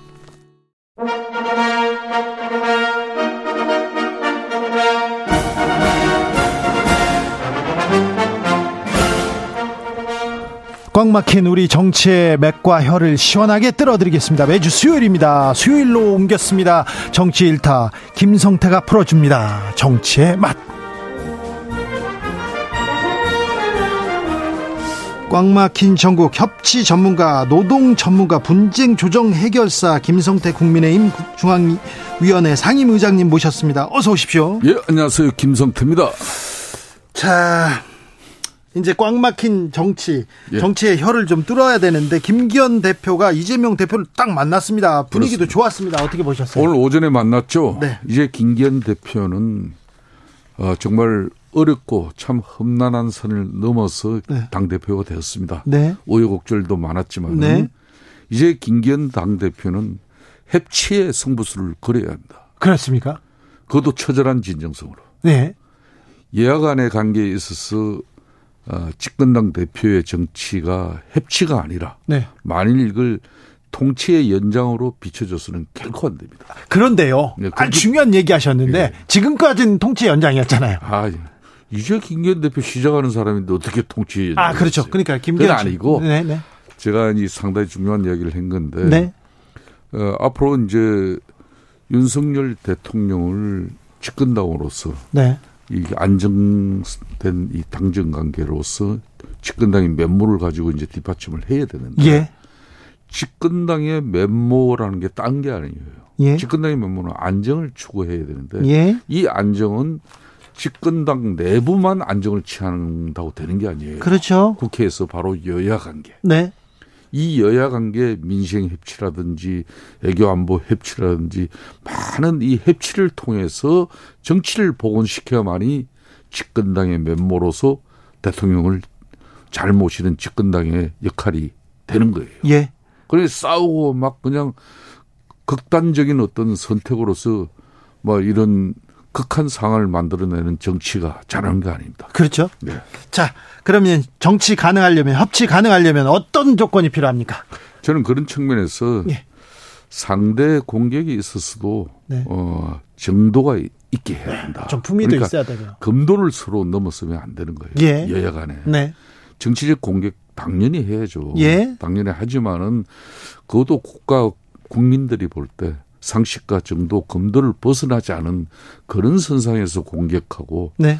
때로는 자기 성찰과 희생으로서 상대를 갖다가 또 이해시킬 수도 있는 그런 아픔을 가져야죠. 그런데 네. 전부 새치 해로서만 그냥 상대 그냥 어? 그냥 아프게 공격해놓고 그냥 의장님이야. 자신은 아무것도 희생하지 않으면서 이런 정치하면 안 되는 아, 거예요. 의장님이야. 품격도 지키고 서로 얘기도 하고 그래 너 잘 듣고 그렇지만 아, 지금 정치권에 있는 사람들 특별히 중요한 자리에 있는 사람들이 그렇게 하나요?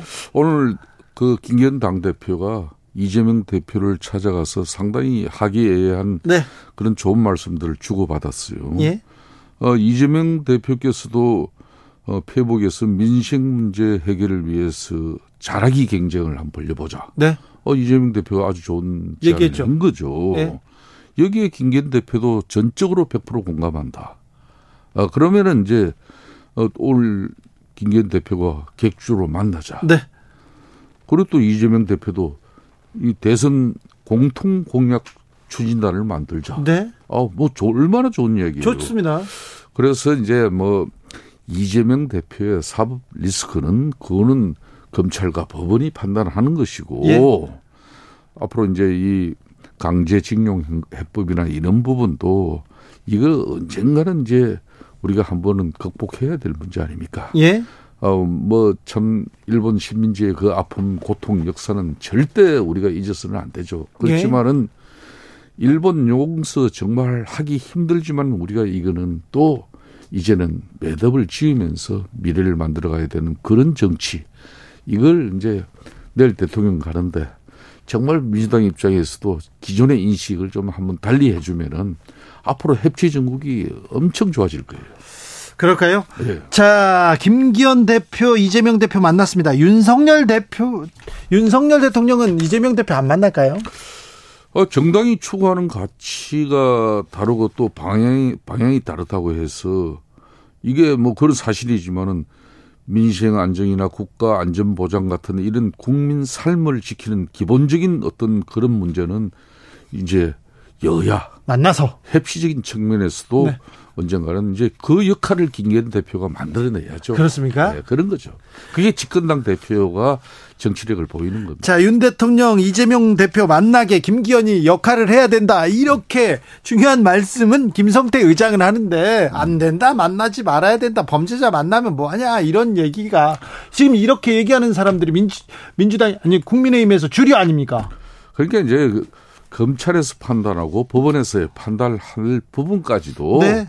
이걸 정치적으로 우리 당에서 끌고 와 가지고 뭐 이재명 대표의 사법 리스크가 있는 거는 대한민국 온 국민이 다 아는 사실이잖아요. 네. 그것 때문에 국회가 정상화되지 못하고 정치가 복원되지 못한다 그러면은 이거는 국가적으로 국민적으로 또 안타까운 일이잖아요. 아, 그렇죠. 예. 자, 이준, 이- 다 이제 포용하겠다, 연포탕 하겠다 막 얘기하는데, 이준석 대표하고는 같이 못 간다, 이렇게 얘기하던데. 뭐 정치하면서 영원한 적과 영원한 동지가 어디 있습니까? 네. 음, 그런 측면에서 이제 이준석 전 당 대표가 이번 또 우리 전당대회에서 상당히 김기현 뭐 지금 당 대표 입장에서는 상당히 아프게 했죠. 네. 뭐 그런 측면에서 이제 그 뭐이 어, 정치 경쟁을 이렇게 하고 선거 때는 뭐 부모 앱이 자식도 그때는 왼수가 됩니다. 네. 어, 이미 이제 게임은 끝났어요. 게임은 끝났기 때문에 어, 김기현 당 대표의 이 참 당편과 포용 배려의 정책은 정치는 뭐 언젠가는 저는 빛을 발할 거라고 봅니다. 빛을 발할 거라고 얘기하는 그분 역량과 능력에 맡겨야지 그걸 우리가 강요하고 뭐 해서는 할 필요가 없어요. 아, 이게 김성태 의장이야. 다 안아야 된다. 참. 뭐 정치의 적과 동지가 어딨냐 이러면서 이렇게 안아야 된다. 다 미래를 봐야 된다. 이렇게 얘기하는데 아니 당의 최고위원들은요. 안 우리는 이준석하고 못 가. 계속 얘기하잖아요. 아, 그러니까 뭐 인숙 당 대표도 이제 좀 새로운 이번 전당대회를 통해서 우리 당원들의 인식과 사고에 대해서 좀 제가 지난번에 방송을 통해서 관찰하고 또 새로운 패러다임을 가져야 된다 그랬잖아요. 그러니까 그런 측면에서 이제 김기현 당대표도 아, 우리 당이 전체 합하는 그런 그 길을 위해서 네. 뭐 당편과 포용 배려 그리고 인석 전 당대표도 기존의 인식의 큰 전환 이런 걸 같이 우리가 기대해야죠. 그런데 윤핵관 일색인 지도부 그리고 최고위원들은 다 이준석 안 된다 얘기합니다. 김재원 최고위원은 한 발 더 나가가지고 5.18 문제 뭐 이거 헌법 정신 헌법 정신 뭐 헌법에 수록 절대 안 된다 이런 얘기했습니다. 김광동 진실과 화위위원장 마찬가지로 5.18에 5.18에 북이 개입했을 가능성 사실이 아니라 가능성에 대해서 계속 얘기하고 있습니다. 이게 이제 당 꾸려지니까 보수 본색한다, 우익 본색. 그러니까 윤핵관 중심의 당이라는 것도 좀 그거는 좀 뭐 저는 100% 동의를 못해요. 예, 뭐 당장 대변인 우리 당의 이빈 대변인만 보더라도 김민수 대변인은 나경원 측 인사예요. 그래요. 또 김혜령 윤희석 대변인은 김종인 전 비대위원장 측 인사였습니다. 뭐 그런 측면에서 이걸 윤핵관 어떤 당직자 이렇게 보고는 좀 그건 좀 섣부르고요. 예. 다만 이 5.18 부분에 대해서 우리 뭐 일정 부분 당 지도부의 뭐 아주 개인적인 뭐 의견이었지만은 이건 윤석열 대통령이 후보 시절에 5.18 정신의 정신의 그 헌법 수록을 줄곧 강조했어요. 예, 이 공약 사항이죠. 그렇죠. 여기에 대해서 우리 새로 선출된 김기현 당 대표도 적극적인 입장을 가지고 있다는 걸 표명했어요. 뭐 그런 정도라면은 앞으로 우리 당 지도부의 일부 일원들이 개인적인 생각의 일부 차이는 있지만은 우리 당이 배출한 당 어, 대통령께서 후보 시절에 5.18 정신의 헌법 수록을 이렇게 계속해서 강조해가지고 대통령이 되고 나온 이후에도 그 생각이 변함없이 어? 강조되고 있는데 그걸 딴소리 한다면은 지금 당 지도부 특히 이제 어느 당 지도부보다 이렇게 뭐 일치 호흡이 좀 강조된 그런 당 체제에 의해서 나올 이야기는 아니죠. 아니 그 김광동 진실과 화해위원장 계속해서 5.18에 북한 개입 개입 가능성에 대해서 계속 얘기하고 있어요. 이 역사적 사실. 아 그러니까 이게 5월 정, 정신이라는 건 네. 5월 정신은 보편적 가치의 회복이고 또 자유민주주의의 신중함을 함께하는 그런 헌법 정신이에요. 그런 측면에서 어 우리 당 지도부라면은 앞으로 집권당의 면모란 게 제가 아까 이야기했지만은 이런 윤석열 대통령을 모시는 입장에서로도 아, 자기 개인적인 생각은 잘 가다듬어야 된다고 저는 보고 있습니다. 네. 너무 점잖게 얘기하시는데요. 아, 그래요? 자, 의장님, 예. 음, 우리는 IMF를 겪었습니다. 경제가 거의 파탄 직전까지 갔음에도 불구하고 우리는 추스리고 주 5일제로 가고 계속 노동 개혁, 노동계 노동자들의 아, 권익을 위해서 애썼습니다. 그런데 지금 때가 어느 때인데 주 69시간 확대냐 이 원성이 자자합니다. 노동 전문가고 이 이쪽에선 최고 전문가니까 물어볼게요. 저는 개인적으로 우리 사회, 대한민국 사회에 대변혁이 일어났던 뭐 상황이 몇 번 있는데요. 네, 그 중에 한 번이 김대중 대통령 시절입니다. 네, 그 당시 IMF를 극복하면서 건모기 운동을 통해서 전 세계가 깜짝 놀랄 1년 만에 우리는 외환위기를 극복했지 않습니까? 예. 정말 대단한 민족이라는 걸 전 세계에 가신 거죠. 네, 그밑 바탕에는 그때 당시에 사회적 대타협이 있었습니다. 예. 노사정. 예. 그래서 힘들지만은 그때 정리회고제를 김대중 도입했고. 도입하고 파견 근로가 인정이 되어지고 흔히 말하는 비정규시 비정규직의 어떤 불씨가 그때 나온 거죠. 예. 그렇지만은 또 2002년도에는 당시 어 김대중 대통령이 이 주 5일제 이 도입을 통해서 사회적 대변행을 가져갔지 않습니까? 네. 저는 그런 측면이 바로 어 우리 노동자들에게는 고통을 줬지만은 또 노동자들의 삶의 질을 크게 개선하는 주 5일제가 네. 그때 많은 갱년기 재계 반대죠. 어, 중소기업의 엄청난 반발에도 불구하고 네. 그걸 밀고 왔단 말이에요. 그렇죠. 그 언론에서 오늘- 그 당시에 예. 뭐 조일제 가면 다 망한다 그런 그렇습니다. 기사를 계속 썼어요. 수출 경쟁력 대한민국 다 망하고 네. 절단한다 그랬어요. 그렇죠. 그렇지만은 그걸 어 김대중 대통령은 당시 밀고 갔지 않습니까? 네. 오늘 통상이 마찰해서 만일 이 근로 시간도 국가와 국가 간에 네. FTA를 체결하더라도 어떤 국가는 장시간 저임금 노동하고 어떤 국가는 뭐 짧은 노동 시간을 통해서 이렇게 뭐 이렇게 비교가 되면서 이 통상 간에 제대로 된 거래가 이루어지지 않아요. 네. 그런 만큼 주 5일제는 중요한 거였죠. 주 그렇듯이 예. 이게 이제 또 지금 이제 69시간 문제 이주 부분도 52시간도 어렵게 지금 정착을 했지 않습니까? 그렇습니다. 지난 2000 아, 그때 18년도에 2018년도네. 주 52시간 근로 그때 김성태 원내대표 시절이네요. 저하고 그때 홍영표 원내대표가 합의를 했죠. 아 그렇군요. 그때 이 역사의 법안 진전이었는데 이 그때 이 법안이 만들어졌습니다. 그렇습니까? 아, 그래서 이제 다만 52시간으로 당시도 이 법안을 만들 때도 이게 너무 갱직돼 가지고 네. 아 계절적 요인이나 뭐 이런 게 의해서 또는 집중적으로 좀 몰아서 좀 무슨 이 게임이라든지 이런 개발 그런 프로그램을 만드는 그런 작업장 같은 경우는 좀 예외적으로 또 시간을 탄력적으로 허용해 줘야 된다. 네. 그걸 후속적으로 하기로 해놓고 그걸 못했던 거예요. 그래요? 아, 그렇다 보니까 그게 지금까지 연장돼 가지고 자 그러면은 일부지만은 어, 고용노동부 이정식 장관은 주 60, 아, 주 69시간까지도 이게 뭐 분기 단위로 이렇게 좀 연장이 돼야 된다. 이런 안을 냈는데 우리 윤석열 대통령께서 이 부분은 어, 전면적으로 좀 다시 검토를 해라. 예. 아무리 그런 계절적 요인이나 어떤 그 업계의 특성을 통해서 집중적인 노동 시간이 필요하더라도 이게 잘못되면은 또 69시간의 이 장시간 노동이 또 만년에 또 사회 전반에 퍼지는 것은 이건 바람직하지 않은 거죠. 자, 의장님이 좀 좀 말려주세요. 어, 이런 당에서도. 거는, 이런 거는 나도, 나도 이런 거는 좀 바로 잡아야 돼요. 네, 예. 반대요.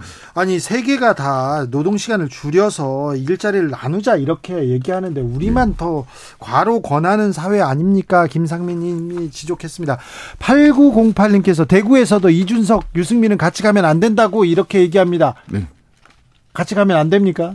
뭐예요? 이준석, 유승민은 아, 뭐 계속적으로 우리 당의 안정과 합을 해, 해치는 그런 행위를 한다 그러면은 같이 가기는 어려울 거예요. 그래요? 어, 그렇습니다. 그렇다면 예. 자 한동훈 장관은 어떻습니까? 한동훈 장관은 이제 총선에 나옵니까? 한동훈 법무부 장관은 지금 윤석열 정부의 법무부 장관으로서 그 역할과 소신을 가지고 지금 최선을 다하고서 일하고 있는 근데 제- 당 주변에서도 한동훈 한동훈 한다면서요? 그게 제면 죄입니까? 그는 한동훈 장관은 이제 젊은 소신 있는 장관으로서 어, 우리 윤석열 정부에서 상당히 국민으로부터 높은 신망을 받고 있죠. 또 대중적 어, 인기도 가지고 있어요. 그렇다면은 내년 총선에서 우리 당이 예. 좋은 인재를 지금 수혜를 하기 위한 당 인재 인재 영입 위원장을 김기현 당 대표가 직접 맡는다 그랬잖아요. 네.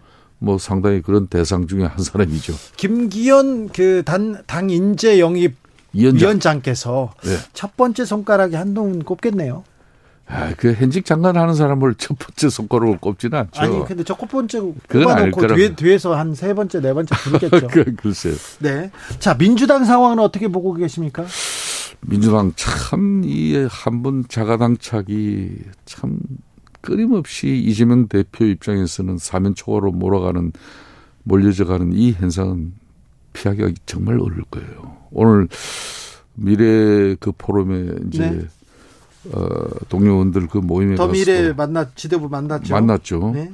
그래서 정치인으로서 본인도 어려운 한계에 대해서 많은 이야기도 하고 또 자기 애로 고충에 대해서도 많은 또뭐 당부도 하고 부탁도 했지만은 막 그런 부분들이 그게 수습의 어떤 방책으로서 방안으로서 비춰지는 않을 거예요. 그러니까 이재명 당 대표 입장에 정치인은 때로는 죽을 때 죽을 줄 알아야 돼요. 그러면 반드시 그 틈이 만들어지면은 어, 이 그건 본인의 성찰의 시간이면서도 또 치유와 회복의 시간이 되기도 해요. 자, 정치인한테는 그렇잖아요. 죽을 네. 때는 죽어야 되는데 네. 그런데 누가 와서 계속 죽으라고 계속 두들겨 팬다고 생각해봐요. 너무 많은 부분에서 또 공권력이 와가지고 계속 이재명만 압박하기 때문에 못 죽는다 이렇게 얘기도 하죠. 예, 그렇게 지금 이제 대응 방식이 그런 거예요. 네. 그러니까 대한민국은 법치인데 그 검찰 수사를 통해서 결론은 판단은 재판부에서 하는 건데 이걸 가지고 이제 이 사법 리스크의 이재명 당 대표가 처음부터 네. 이 리스크를 안고 뭐 당 대표로 선출한 그런 민주당에 참 고뇌가 있을래요. 그런 측면에서 이걸 끝까지 이재명 당 대표 자신이 이 길을 계속 이게 정치 보복이고 탄압이고 예? 이렇게 해가지고 넘어갈 수는 없는 거예요. 그러니까 정치인으로서 어렵지만은 뼈아픈 자신의 성찰의 시간을 통해 가지고 아, 자신을 죽일지도 않은 그런 통큰 정치. 그것도 정치인이 해야 될 일이에요. 이재명 대표 참 쉽지 않습니다. 네. 어제 민, 어, 라이브 방송으로 지지자들하고 이렇게 소통했습니다. 네. 하면서 야 수박 이런 거 출당 청원 이런 거 하지 마세요. 총구를 밖으로 향하게 해야 합니다. 이렇게 당부 부탁하던데. 그러니까 이게 뭐 그 흔히 말하는 개딸리시라는 분들이 예? 수박 칠적 해가지고 포스트 만들어가지고 네. 거기에 뭐 이낙연 전 대표, 예? 문재인 대통령 문재인 대통령 이렇게 사진 뭐 대문짝만하게 올려놓고 그렇게 해서 어떡하겠다는 겁니까? 그리고 지금 이 이렇게 하면은 당내 갈등이 장기화돼요. 네. 이 극성스러운 지지자들 때문에. 네. 요 근래도 보면 강병원 의원 그 지역구 은평을이라든지 윤영찬 경기 성담의 그 중원의 그 지역구라든지 이원욱 그 경기 하성의 지역구 이런 분들 전해철 의원 이런 분들 지역에 보면은 그 뭐 비명계 의원들이 지역 사무실 앞에 그냥 전광판 틀어 틀어놓고 그냥 그 음향 틀어놓고 그걸 뭐 언직 사퇴하라고 그런다고 그게 무슨 모양새입니까? 이게 우리 진영도 거구적인 목소리가 예. 우리 국민들에게 특히 중도층에게 엄청난 한마디로 해모감을 주듯이 이런 극자의 어떤 이재명 대, 대표께서도 떨쳐내고 일어나야 될 부분이 바로 이 부분이에요. 이 부분들의 어떤 그런 어, 자신을 지켜주는 그런 좀 목소리에 그 분위기에 젖어가지고 제1야당인 공당 대표로서 민주당을 지금 이렇게 끌고 가면 그건 안 되는 거예요. 네. 그건 절대적으로 안 되는 겁니다. 오늘 전두환 씨 손자가 할아버지는 학살자, 아버지는 검은 돈 사용했다 이런 얘기 들으셨죠? 예. 어떻게 들으셨어요? 뭐 어떻게 보면 뭐 해프닝으로 볼 수도 있지만은 이런 게 기사가 됐다는 것 자체가 예. 세상의 큰 변화 아니겠습니까? 그 그렇죠. 엄청난 세상의 변화죠. 네네. 요- 역사 역사 역사 인식을 네. 그뭐 손자라도 네. 할 이야기를 하는 거죠. 그렇죠. 손자도 이게, 이게 세상의 변화예요. 네, 네. 어? 예.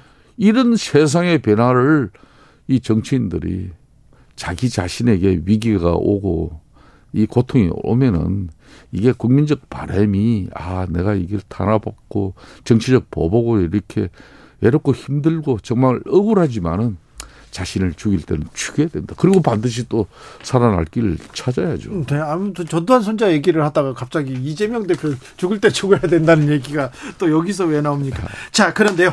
내일 역사적인 역사적인 순간이 이렇게 한한 장면이 열립니다. 한일 정상회담이 있는데 자, 의장님 이번에 한일 정상회담에서 뭘 얻어야 됩니까? 뭘 어떻게 해야 됩니까? 어, 상당히 그 미래를 향한 그런 불가피한 윤석열 대통령의 결단과 결심에 대해서 일본 정부에서도 어, 기시다 총리가 상당히 성의 있는 또 전향적인 어떤 그런 한일 관계 회복의 입장이 아마 나올 거라고 저는 기대합니다. 나와야죠. 그럼 나와야죠. 예. 특히 이제 어, 이 강제동원 뭐 이 지금 현재 배상 문제를 가지고 어, 일본 정부 내에서도 이 거구가 판치는 그 노름에 네. 일본 기시다 총리가 예. 연연해버리면은 한일 관계 회복 못합니다. 그렇죠. 정말 전향적인 입장으로 윤석열 대통령께서 고뇌에 찬 어려운 결심을 했는데 이 결심이 이제 미래를 향한 그런 어, 발전적 한일 관계를 가져가기 위해서는 어, 일본 윤석열 대통령도 대단히 용서하기 힘들지만은 이제는 매듭 짓고 어, 한일 한미일 동맹 관계를 통해서 또 굳건한 그런 안보 협력 강화 그리고 또 여러 가지 지금 현재 세계 금융위기를 극복하는 이런 과정 속에서 한국 일본의 양국 간의 협력 관계로서 그 어려움을 풀어나가는 그런 또 서로의 역할 모색 이게 얼마나 중요한 부분이 많습니까? 그래서 저는 그런 측면에서 일본 정부가 상당히 이제 그 반컵의 물컵을 물을 예. 채우는데 채워야죠. 여기는 진정성 있는 그 반컵이 돼야죠. 일본의 사가 없습니다. 그런데도 우리가 강제동원 해법을 해법을 하면서 지금 이, 이 사안을 끝내자고 하는데 일본에서 전향적인 모습 보여야 됩니다. 그렇습니다. 근데 보이겠죠? 다 여기까지 얘기가 됐겠죠? 당연한 거 아니겠습니까? 저는 3월 6일 날 우리 정부가 강제 징용 피해 배상 해법을 이렇게 발표했지 않습니까? 네. 이 발표는 어 사실상 1998년도에 네. 김대중 전 대통령과 일본 오부치 총리의 그 선언이 있었습니다. 예. 선언 일장은 뭐 이렇게 미래를 네네. 위해서 가자는 거고 이항이 바로 식민 통치에 대한 통절한 반성과 사죄를 맹긴 거예요. 예. 그 이전에 이제 1995년도에 당시 무라야마 총리가 아시안. 아시안 전체인들에게 전쟁의 책임에 대한 사죄를 했던 적이 있어요. 예. 다만 김대중 오부치 선언이 대한민국은 국민들로서 대단히 중요한 게 이 선언은 대한민국 국민들께 예. 당시 오부치가 예. 어, 총리가 이 식민 통치에 대한 통절한 반성과 사죄라는 입장을 그 협약에 맹기를 한 겁니다. 그렇죠. 그래서 이번 그러니까 며칠 전에죠. 엊그저께입니다. 어젠가 그럴 겁니다.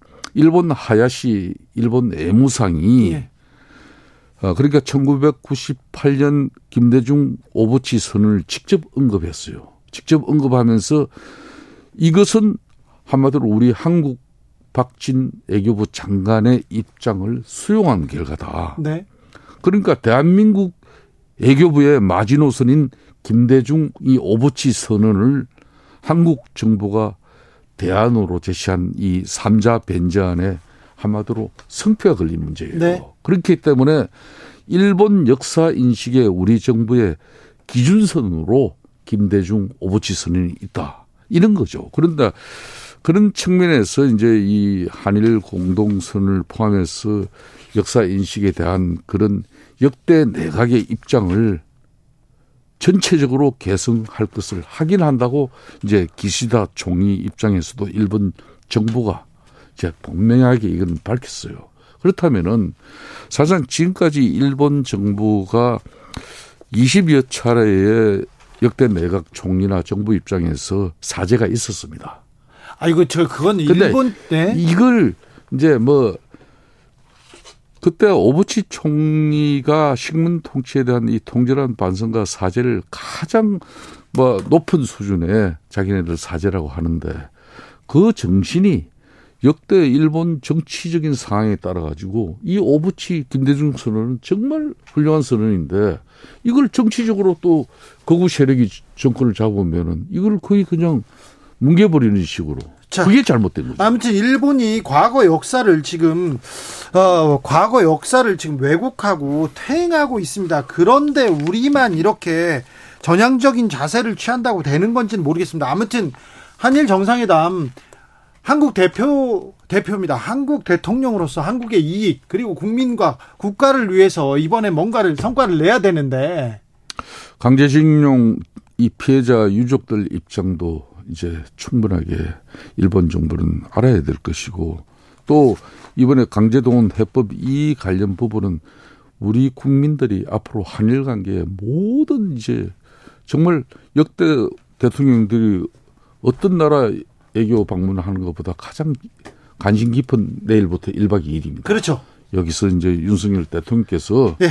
저는 좋은 결과를 만들어낼 거라고 확신을 알겠습니다. 합니다. 모든 국민이 지금 지켜봐야 가- 윤석열 대통령의 가장 중요한 1박 2일이 내일 시작됩니다. 그렇죠. 네. 그 성과를 가지고 네. 어떤 성과를 내는지 뭐가 잘 됐고 뭐가 미흡한지 그건 다음 주에 저희가 분석해 볼까요? 이 뭐 애교가에서 절반의 컵 남은 물은 일본이 쳐야 한다 이 말은 정말 우리 애교부에서 잘한 말이에요. 일본이 채웁니까? 저는 한 그 어떻게 채우는지 우리 온 국민이 다 지켜볼 거예요. 지켜보자고요. 네. 봅시다. 김, 김성태 국민의힘 상임회장님이었습니다. 감사합니다. 예, 감사합니다. 정치 피로, 사건 사고로 인한 피로, 고달픈 일상에서 오는 피로. 오늘 시사하셨습니까? 경험해 보세요. 들은 날과 안 들은 날의 차이. 여러분의 피로를 날려줄 저녁 한 끼 시사. 추진우 라이브.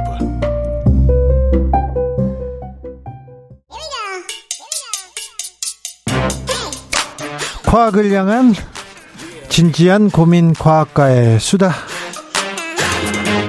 주진우 라이브 과학 선생님입니다. 과학 커뮤니케이터 이- 이선호 엑소쌤 어서 오세요. 네, 반갑습니다. 네. 엑소쌤입니다. 네, 샤워할 때마다 귀 뒷부분 잘 씻고 있습니다. 아. 샴, 샴푸할 때마다 잘 씻고 있습니다. 어쩐지 들어올 때 오늘 뭔가 향기로운 냄새가. 향기는 맨날 나요. 향기로운 남자. 잘 씻고 주진우. 네, 잘 네. 하고 있습니다. 오늘은 어떤 공부해 볼까요? 어, 오늘은 최근에 좀, 어, 인간 얘기나 좀 깊은 얘기를 많이 해서 네. 오늘 가볍게 동물 얘기를 준비했는데요. 네. 어, 제가 여기 시청자분들 그리고 주진우 DJ님께 퀴즈 하나 낼게요. 네. 지구 역사상 가장 큰 생명체가 누군지 아시나요? 역사상 가장 큰 생명체요? 네. 아, 티라노사우루스는 아니고요. 네. 고래, 고래. 고래. 아, 고래. 정확합니다. 네. 흰 수염 고래인가요? 맞아요. 흰긴 수염고래 또는 대왕고래라 그러는데 네. 사실 지금도 살아 있고 바다에 지금 지금도 있죠. 어, 있죠. 얼마나 커요? 이 어느 정도 크냐면은 지구 역사상 가장 크다고 생각했던 공룡보다 더 컸고요. 네. 제일 큰 개체는 33m가 넘어요. 오. 무게만 해도 공룡보다 큰 거죠. 공룡보다 큰 거죠. 이게 단순히 길이만 보면은 조금 더 긴 공룡은 있었지만 아, 그래요? 하지만 무게로 쳤을 때 네. 어, 가장 무겁다. 네. 그래서 20만 킬로그램 정도 되거든요. 20만 킬로그램이면 얼마입니까? 그 정도면은 몇 톤이에요? 어 200톤 정도 되고요. 200톤이요? 네, 성인 남성이 한 3천 명 정도 모여야 고래 한 마리, 흰긴 수염 고래 한 마리 보게 된다. 아, 3천 명이 엄청 크군요. 뭐 이 크기에 대해서 하나의 비유를 더 드리자면 네. 이 흰긴 수염고래의 심장 크기 하나가 네. 웬만한 자동차보다 크다. 아, 네. 이 고래 잡으면 심장만 먹는데도 뭐, 몇 년, 아, 그, 죄송합니다. 먹는 얘기를 해가지고. 아, 먹으면 안 돼요. 네, 고래는 안안 돼요. 안 아유, 됩니다. 네. 얼마나 사랑스러운, 얼마나 사랑스러운 동물인데 죄송합니다. 그렇죠. 네. 근데 네. 이 고래 같은 덩치가 큰 동물들 있지 않습니까? 네. 그래서 이런 덩치가 큰 동물들이 굉장히 신기한 연구 결과가 나는데 얘네들이 신기하게도 암에 안 걸린다라는 결과가 있습니다. 고래는 암에 안 걸립니까? 네, 암에 거의 고- 안 걸립니다. 고래 오래 삽니까, 그럼? 고래가 한 100년에서 200년 살아요. 아, 그래요? 네. 암도 안 걸리고요? 네. 와. 어, 그러면 고래를 연구해야 되겠네요? 열심히 지금 연구를 하고 있고요. 네. 어, 그러면은 제가 두 번째 퀴즈를 짧게 한번 내 볼게요. 네. 어, 아주 작은 생쥐랑 네. 사람이랑 고래가 있으면은 어떤 녀석의 세포가 제일 클까요? 고래가 크겠죠? 고래가 사실은 생쥐든 사람이든 고래든 세포의 크기는 다 똑같고요. 예. 세포 수가 많은 거예요, 고래는. 아, 그렇군요. 네. 아, 네. 알겠습니다. 그래서 이제 과학자들이 궁금했죠. 아니, 고래는 세포 수가 많으면 당연히 세포를 열심히 분열을 시켜야 되는데 네. 세포가 불어날수록 돌연변이가 생길 수밖에 없거든요. 네. 돌연변이가 생기면 암세포가 생길 확률이 높은데 어떻게 이렇게 열심히 세포 분열해서 덩치가 큰 동물들은 오히려 암에 안 걸릴까? 네, 좀 신기하네요. 네, 그래서 그거에 대한 원인을 밝혀냈는데 네. 사실은 암을 억제해 줄 수 있는 암 억제 유전자가 있거든요. 예. 근데 이런 코끼리나 엄청 큰 고래 같은 동물들은 암을 억제해 줄 수 있는 유전자가 굉장히 많이 발견됐다 그래요. 그래요? 네. 그래서 사람 같은 경우는 암 억제 유전자가 특정 암 억제 유전자가 두 개 정도밖에 없거든요. 예. 근데 코끼리는 한 40여 개 되고요. 예.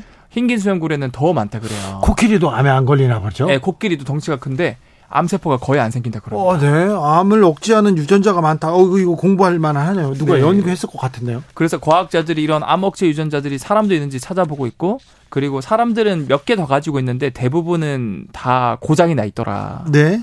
그래서 큰 동물들은 암 억제 유전자가 많아서 암이 잘 안 걸리고 그리고 사실 이거 말고도 덩치도 얘네들이 암에 안 걸리고 수명이 늘어나는데 한 몫을 합니다. 네. 예를 들어서 음 10g 정도의 암이 생겼다고 생각을 해봐요. 예. 근데 생쥐 입장에선 생쥐 몸무게가 20g 정도 돼서 10g의 암만 생겨도 자기 몸의 절반이 암 세포거든요. 어, 그럼 죽죠. 그러니까 엄청 치명적이겠죠. 예, 예. 하지만 엄청 큰 고래 입장에선 10g이라는 암의 무게는 자기 전체 무게의 0.00001%도 안 될 만큼 200톤인데 무슨 그거 아무 그 뭐, 뭐 신경 안 쓰겠죠. 거의 커딱지도 안 될 정도로 아주 작은 크기거든요. 네. 그러니까 암이 생겨도 작은 동물들에겐 치명적이지만 네. 덩치가 큰 동물들에게는 영향이 미미하다라고 볼 수 있고요. 예. 뿐만 아니라 암이 자라면서 워낙 많은 에너지를 소모해서 네.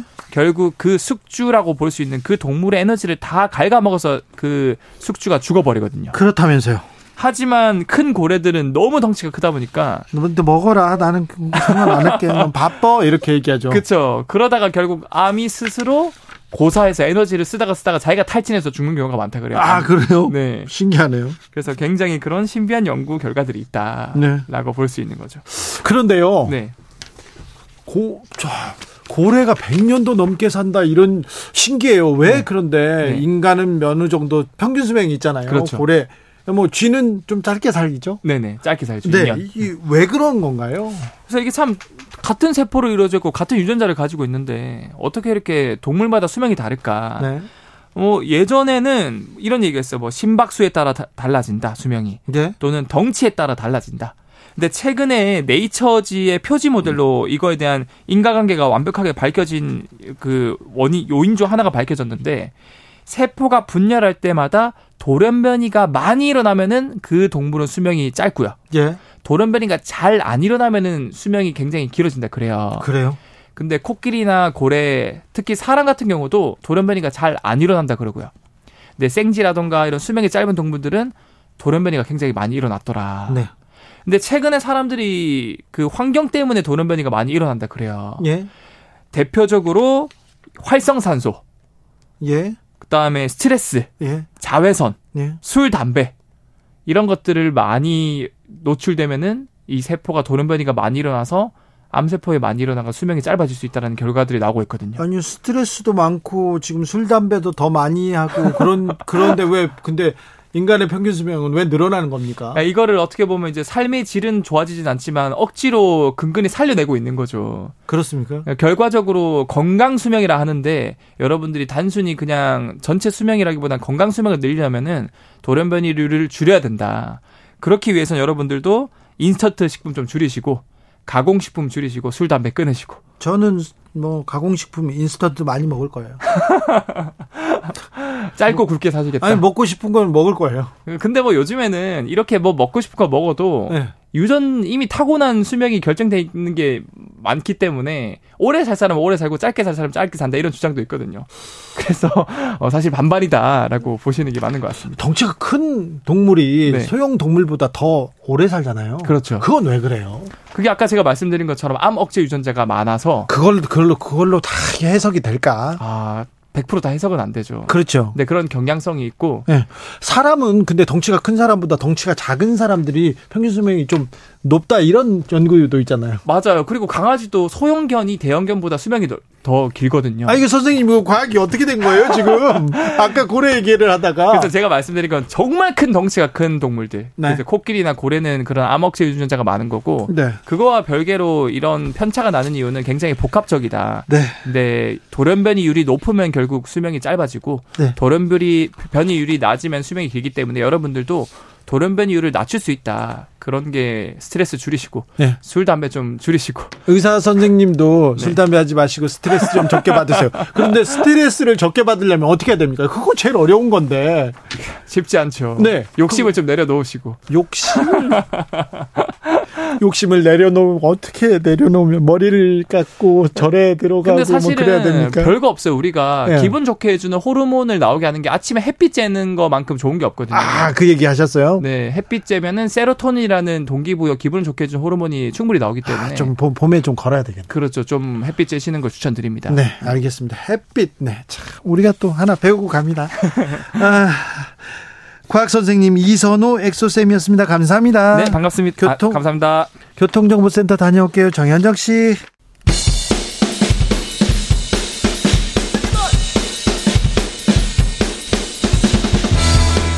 틱탁 틱탁 틱탁 현란한 입담의 환상 드리블 오늘 이 뉴스를 주목하라 이슈 티키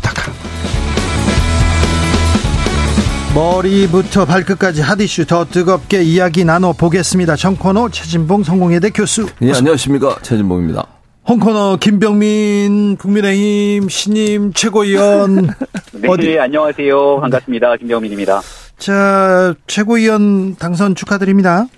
네, 고맙습니다. 주진우 라이브에서 만들어진 성과라고 알고 있습니다. 아니 그럴 리 없어요. 그럴 리 없어요. 최진봉 교수가 앞에서는 응원하고 뒤에서는요. 네. 아, 그런가요? 네, 뒤에서는 더 뭐 응원했습니다. 더 응원합니다. 네. 자 김병민 최고위원. 네. 예.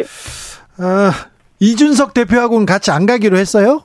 아유, 그런 말씀을요. 네. 저희 국민의힘은 윤석열 정부 성공 또 총선 승리를 위해서 네. 어, 정부 성공이 다 같이 한마음 한뜻이면 어느 누구나 다 함께 포용하는 원팀 정당이라고 생각합니다. 근데 김재원, 조수진 최고위원들 뭐 다 얘기하더구만요. 이준석만 빼고 다 같이 가겠다. 아, 아마 그 전당대회 날부터 네. 전대가 끝나고 나서도 전당대회 결과를 수용하지 않는 듯한 모습들을 보이고 있기 때문에 네. 아, 이런 면에서 당원들의 판단과 선택을 좀 존중해달라는 취지의 발언이 아닐까 생각합니다.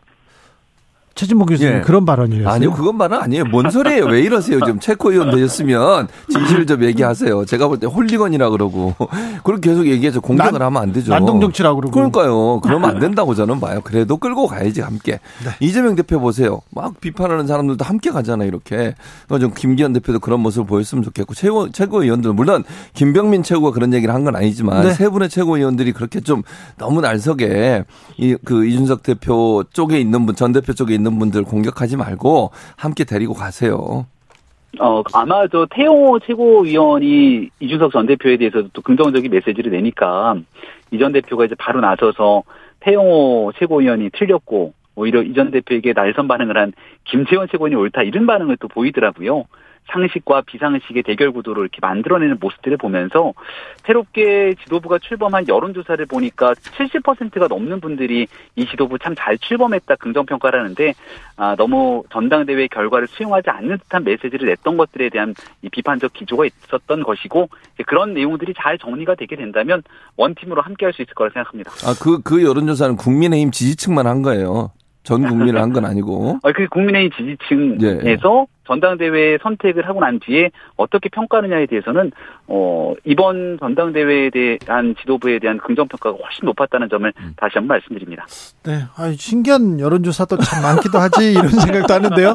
자, 김병민 최고 어, 어제였습니까? 그제였습니까? 윤 대통령과 국민의힘 신임 지도부 밥 먹었죠? 예, 그제입니다. 네, 어디 가서 용산 가서 먹었어요? 용산 대통령실에 가서 만찬을 가졌고요. 뭐 먹었습니까? 메뉴가 조금 많이 나왔습니다. 뭐, 그러니까요. 메뉴가 뭐뭐 나왔어요?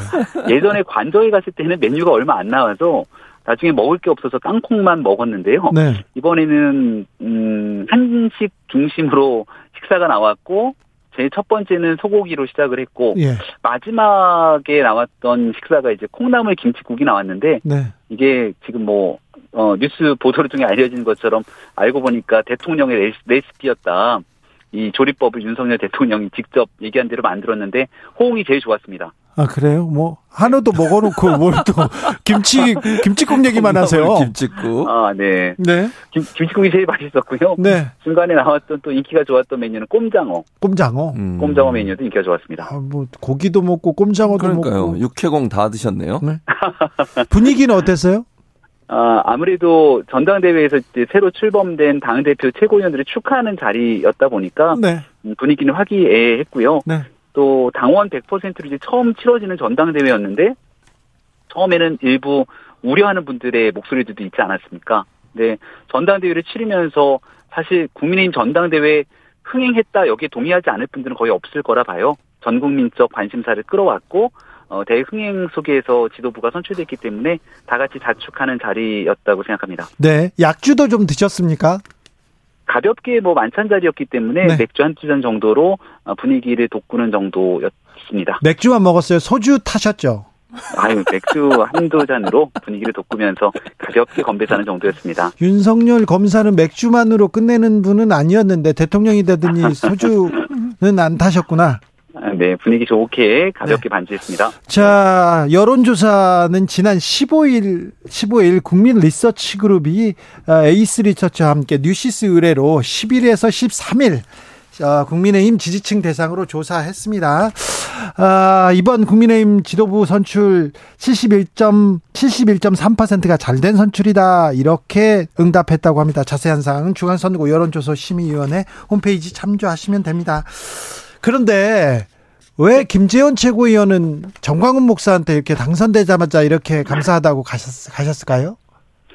아, 뭐, 김재원 최고위원이 SNS에 글을 올리면서, 이, 심려를 끼친 점에 대해서, 어, 본인 스스로도, 예, 사과의 메시지를 아마 올린 것으로 알고 있습니다. 네. 전당대회 끝나고 나서 이제 신임 지도부가 출범해서 힘껏 일해야 되는데, 아, 다소, 어, 혼란을 주게 되거나 우려를 끼친 점이 있었다면, 어, 저도 어, 국민의힘 지도부의 일원으로서 어, 송구하다 말씀을 드리고, 그런 논란들 없이 오직 국민을 위해서 열심히 일하도록 노력하겠습니다. 아, 저는 그래서 정광훈 목사님 왜 쫓아가는지 모르겠어요, 잘. 아니, 그리고 예배 시간에 그런 얘기를 왜 하는 거예요?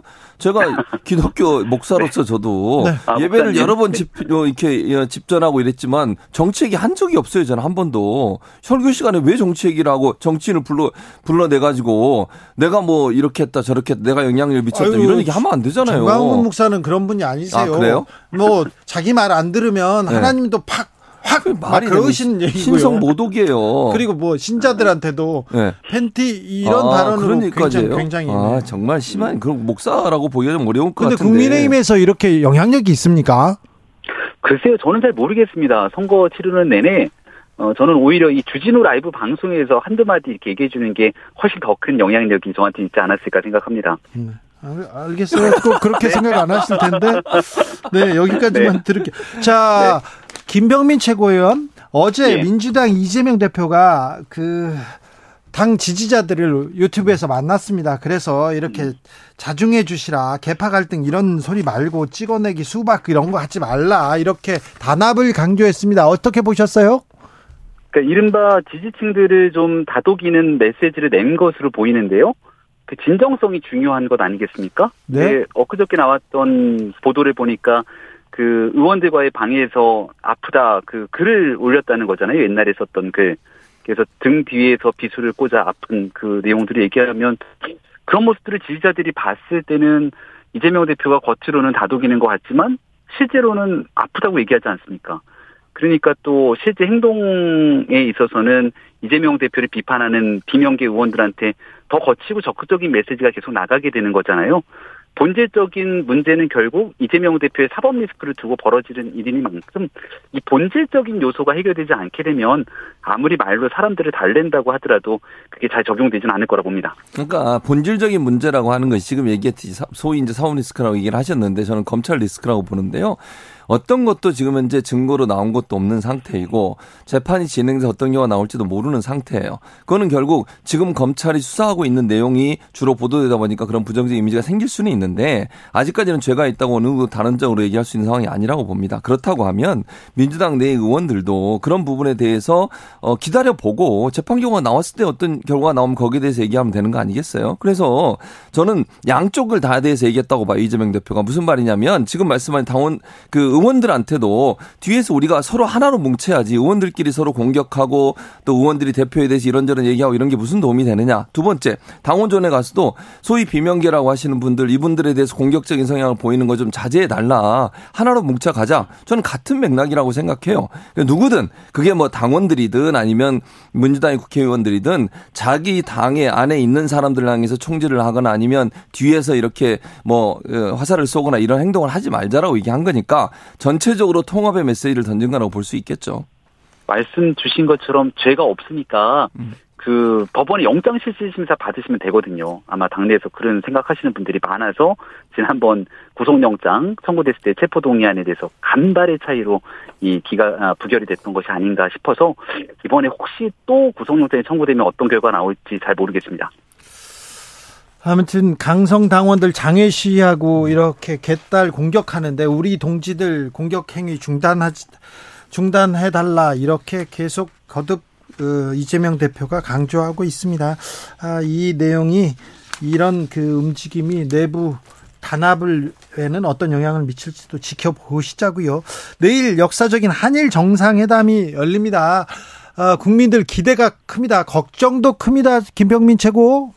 네, 내일과 모레 이제 이틀 동안 음, 당일 일정들이 잡혀 있고요. 또 정상회담을 통해서 의미 있는 성과를 도출하기를 아마 많은 국민들께서 기대하고 있을 거라 봅니다. 네. 정치적으로 보면 우리 이제 오랜 역사 속에서 사실 한일 문제를 풀어내는 게 참 어려운 일입니다. 네. 어, 어떤 해법을 도출하기가 힘들기 때문에 역대 정부에서도 어, 한 걸음씩 그 일을 진전시켜 나가는데 어려움이 있었고요. 우리가 기억하고 있는 건 김대중 오부치 선언이 있고 난 다음 한일 관계가 급속도로 발전되면서 그때 참 좋았던 문화, 경제, 안보 여러 측면에서의 긍정적인 효과를 가져왔던 때를 기억하고 있습니다. 이번에도 아마 풀어내는 과정에서 모두에 대한 만족들을 가져오긴 좀 어렵지만 어렵게 한 걸음 두 걸음 내딛고 있는 만큼 이제 좀 역사적 문제를 풀어내면서 미래지향적인 한일 관계로 안보, 경제, 문화에 이르기까지 좋은 어, 미래의 성과들이 펼쳐질 수 있기를 간절히 기원하고 있습니다. 저도 김병민 최고처럼 그런 기대가 있어요. 근데 그 기대가 될지를 처음으로 걱정스러운 게 오부치 총리 같은 전 총리 같은 경우에는 통렬한 비, 어, 그 반성 그리고 사과를 했어요. 그런데 지금 기시다 총리는 사과도 안 하고 인정도 안 하고 있어요. 심지어 일본 외무상 같은 경우에는 강제징용도 없었다고 얘기해요. 이런 상황에서 우리 대통령이 우리가 알아서 해결해 줄 테니까 이제 좀 그, 그 문제는 넘어가시죠 라고 하는 듯한 행동을 보이는 것이 국민들이 어떻게 보일까. 그래서 저는 이번 일본 방문도 사실은 그런 어떤 굴욕적인 외교의 대가로 받은 게 아닌가 하는 비판의 시각이 분명히 있습니다. 그래서 저는 이 부분에 대해서 윤석열 대통령이 잘 아셔야 돼요.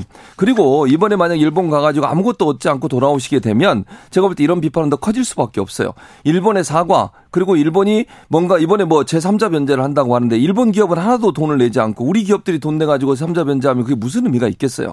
일본이 거기에 대해서 반응할 수 있도록 협상하거나 아니면 뭔가 성과를 내지 않으면요. 제가 볼 때 갔다 오셔도 비판이 계속될 거라고 생각합니다. 네, 강제 동원 문제 해결을 위해서 이번 어, 당일에 의미 있는 성과를 도출하기 위한 물밑에서의 노력들이 상당히 진행되고 있다, 진행돼 왔다라는 점도 좀 말씀을 드리고 싶고요. 정진석 비상대책위원장이 얼마 전에 일본에 다녀왔고 한일 의원연맹 회장으로서 또 김석기 전 사무총장이 일본 의원들과의 이 관계들을 다지면서 어, 내부에 있는 정치적인 일들까지 해결하기 위한 노력들이 꽤 오랫동안 음, 이루어져 왔다고 생각합니다. 다시 한번 말씀드립니다마는 네. 어, 일본 문제를 가지고 사실 정치적인 유불리를 따지게 되면 이걸 어, 윤석열 정부에서 적극적으로 개입하면서 국내 정치에서 얻게 되는 정치적 이득 이런 걸 고려하면 사실은 움직이기가 쉽지 않은 문제겠죠. 오직 국익을 생각하고 미래 세대를 위한 한일 관계를 위해서 뚜벅뚜벅 걸어나가고 있는 진정성에 대해서 다시금 말씀드리고 싶습니다. 오직 국익 미래만 생각하면 생각하고 해야 되는데 정진석 비대위원장의 역사 인식 아, 그런 역사의 인식으로 일본 갔다 왔으면 심히 걱정이 되기도 합니다. 아무튼 아, 이번 강제 동원 피해자 해법안 매우 우리 우리가 일본한테 다 내줬다 이런 얘기를 듣고 있습니다. 그러니까 이번 한일 정상회담에서는 어, 물컵의 절반은 좀 채워야 될 텐데 받아와야 될 텐데 우리 대통령이 우리나라를 위해서 할 말은 하고 와야 될 텐데 걱정이 됩니다. 그런 얘기는 안 하던가요, 김병민 최고 대통령께서? 아마 정상회담에서의 성과를 도출하기 위한 실무적인 또 행정적인 노력들이 있을 것이고요. 네. 또그 부분들을 넘어서서 양 정상 간의 내일 있게 되는 만찬에서 뭔가 의미 있는 얘기들이 있을 거라고 좀 기대를 하고 있습니다. 오므라이스 만찬은 어떻게 생각합니까? 저녁을 두 번 먹는다고요. 근데 한 번은 오므라이스를 또 먹는다고요? 그게 이제 요미우리 신문에서 저녁을 두 번 먹는 것처럼 보도가 돼서 국내 언론에도 보도가 된 것 같은데 네. 저녁을 두 번 먹는 건 아닌 것 같고 예. 공식적인 식사는 한 번이고요. 예. 다만 이제 절차를 거쳐가면서 그 오므라이스 집 윤석열 대통령이 과거에 일본 도쿄 긴자를 방문했을 때 아마 여기에서의 추억을 얘기를 했던 것 같습니다. 과거에 만나면서. 근데 그 부분에 대한 내용을 일본 정부가 캐치를 하고 네. 최대한의 예우를 갖추기 위한 자리를 마련한 것 같고요. 자, 김병민 최고 마지막으로 와- 네. 만났을 때 김병민 최고는 뭐 선거 치를 때 뭐 대통령 윤 대통령의 최측근이었으니까 뭐라고 한마디 네. 했을 거 아니에요. 야, 병민아 너 고생했다 축하한다 하면 뭐 무슨 얘기합니까? 무슨 아, 얘기했어요? 이번에 대통령이세요? 네. 네, 아니 정말 고생했고 축하한다, 대단하다 이렇게 격려 덕담을 많이 해줬습니다. 병민아 왜냐하면 고생했다 그러면서 일본과의 관계는 어떻게 하겠다 이런 얘기는 안 합니까? 일본 문제에 대해서 얘기 참 많이 했는데요. 네. 그 갖고 있는 고민, 생각. 근데 이제 많은 일들이 다 상대국이 있는 외교적인 문제이니만큼 제가 나와서 브리핑하면서도 일본 문제만큼은 나왔던 얘기를 꼭 빼고 네. 다음 방송에서 네. 제가 듣겠습니다. 그러면 자 김병민 최고위원 그리고 최진봉 교수였습니다. 감사합니다. 감사합니다. 고맙습니다. 저는 내일 오후 5시 5분에 돌아오겠습니다. 지금까지 주진우였습니다.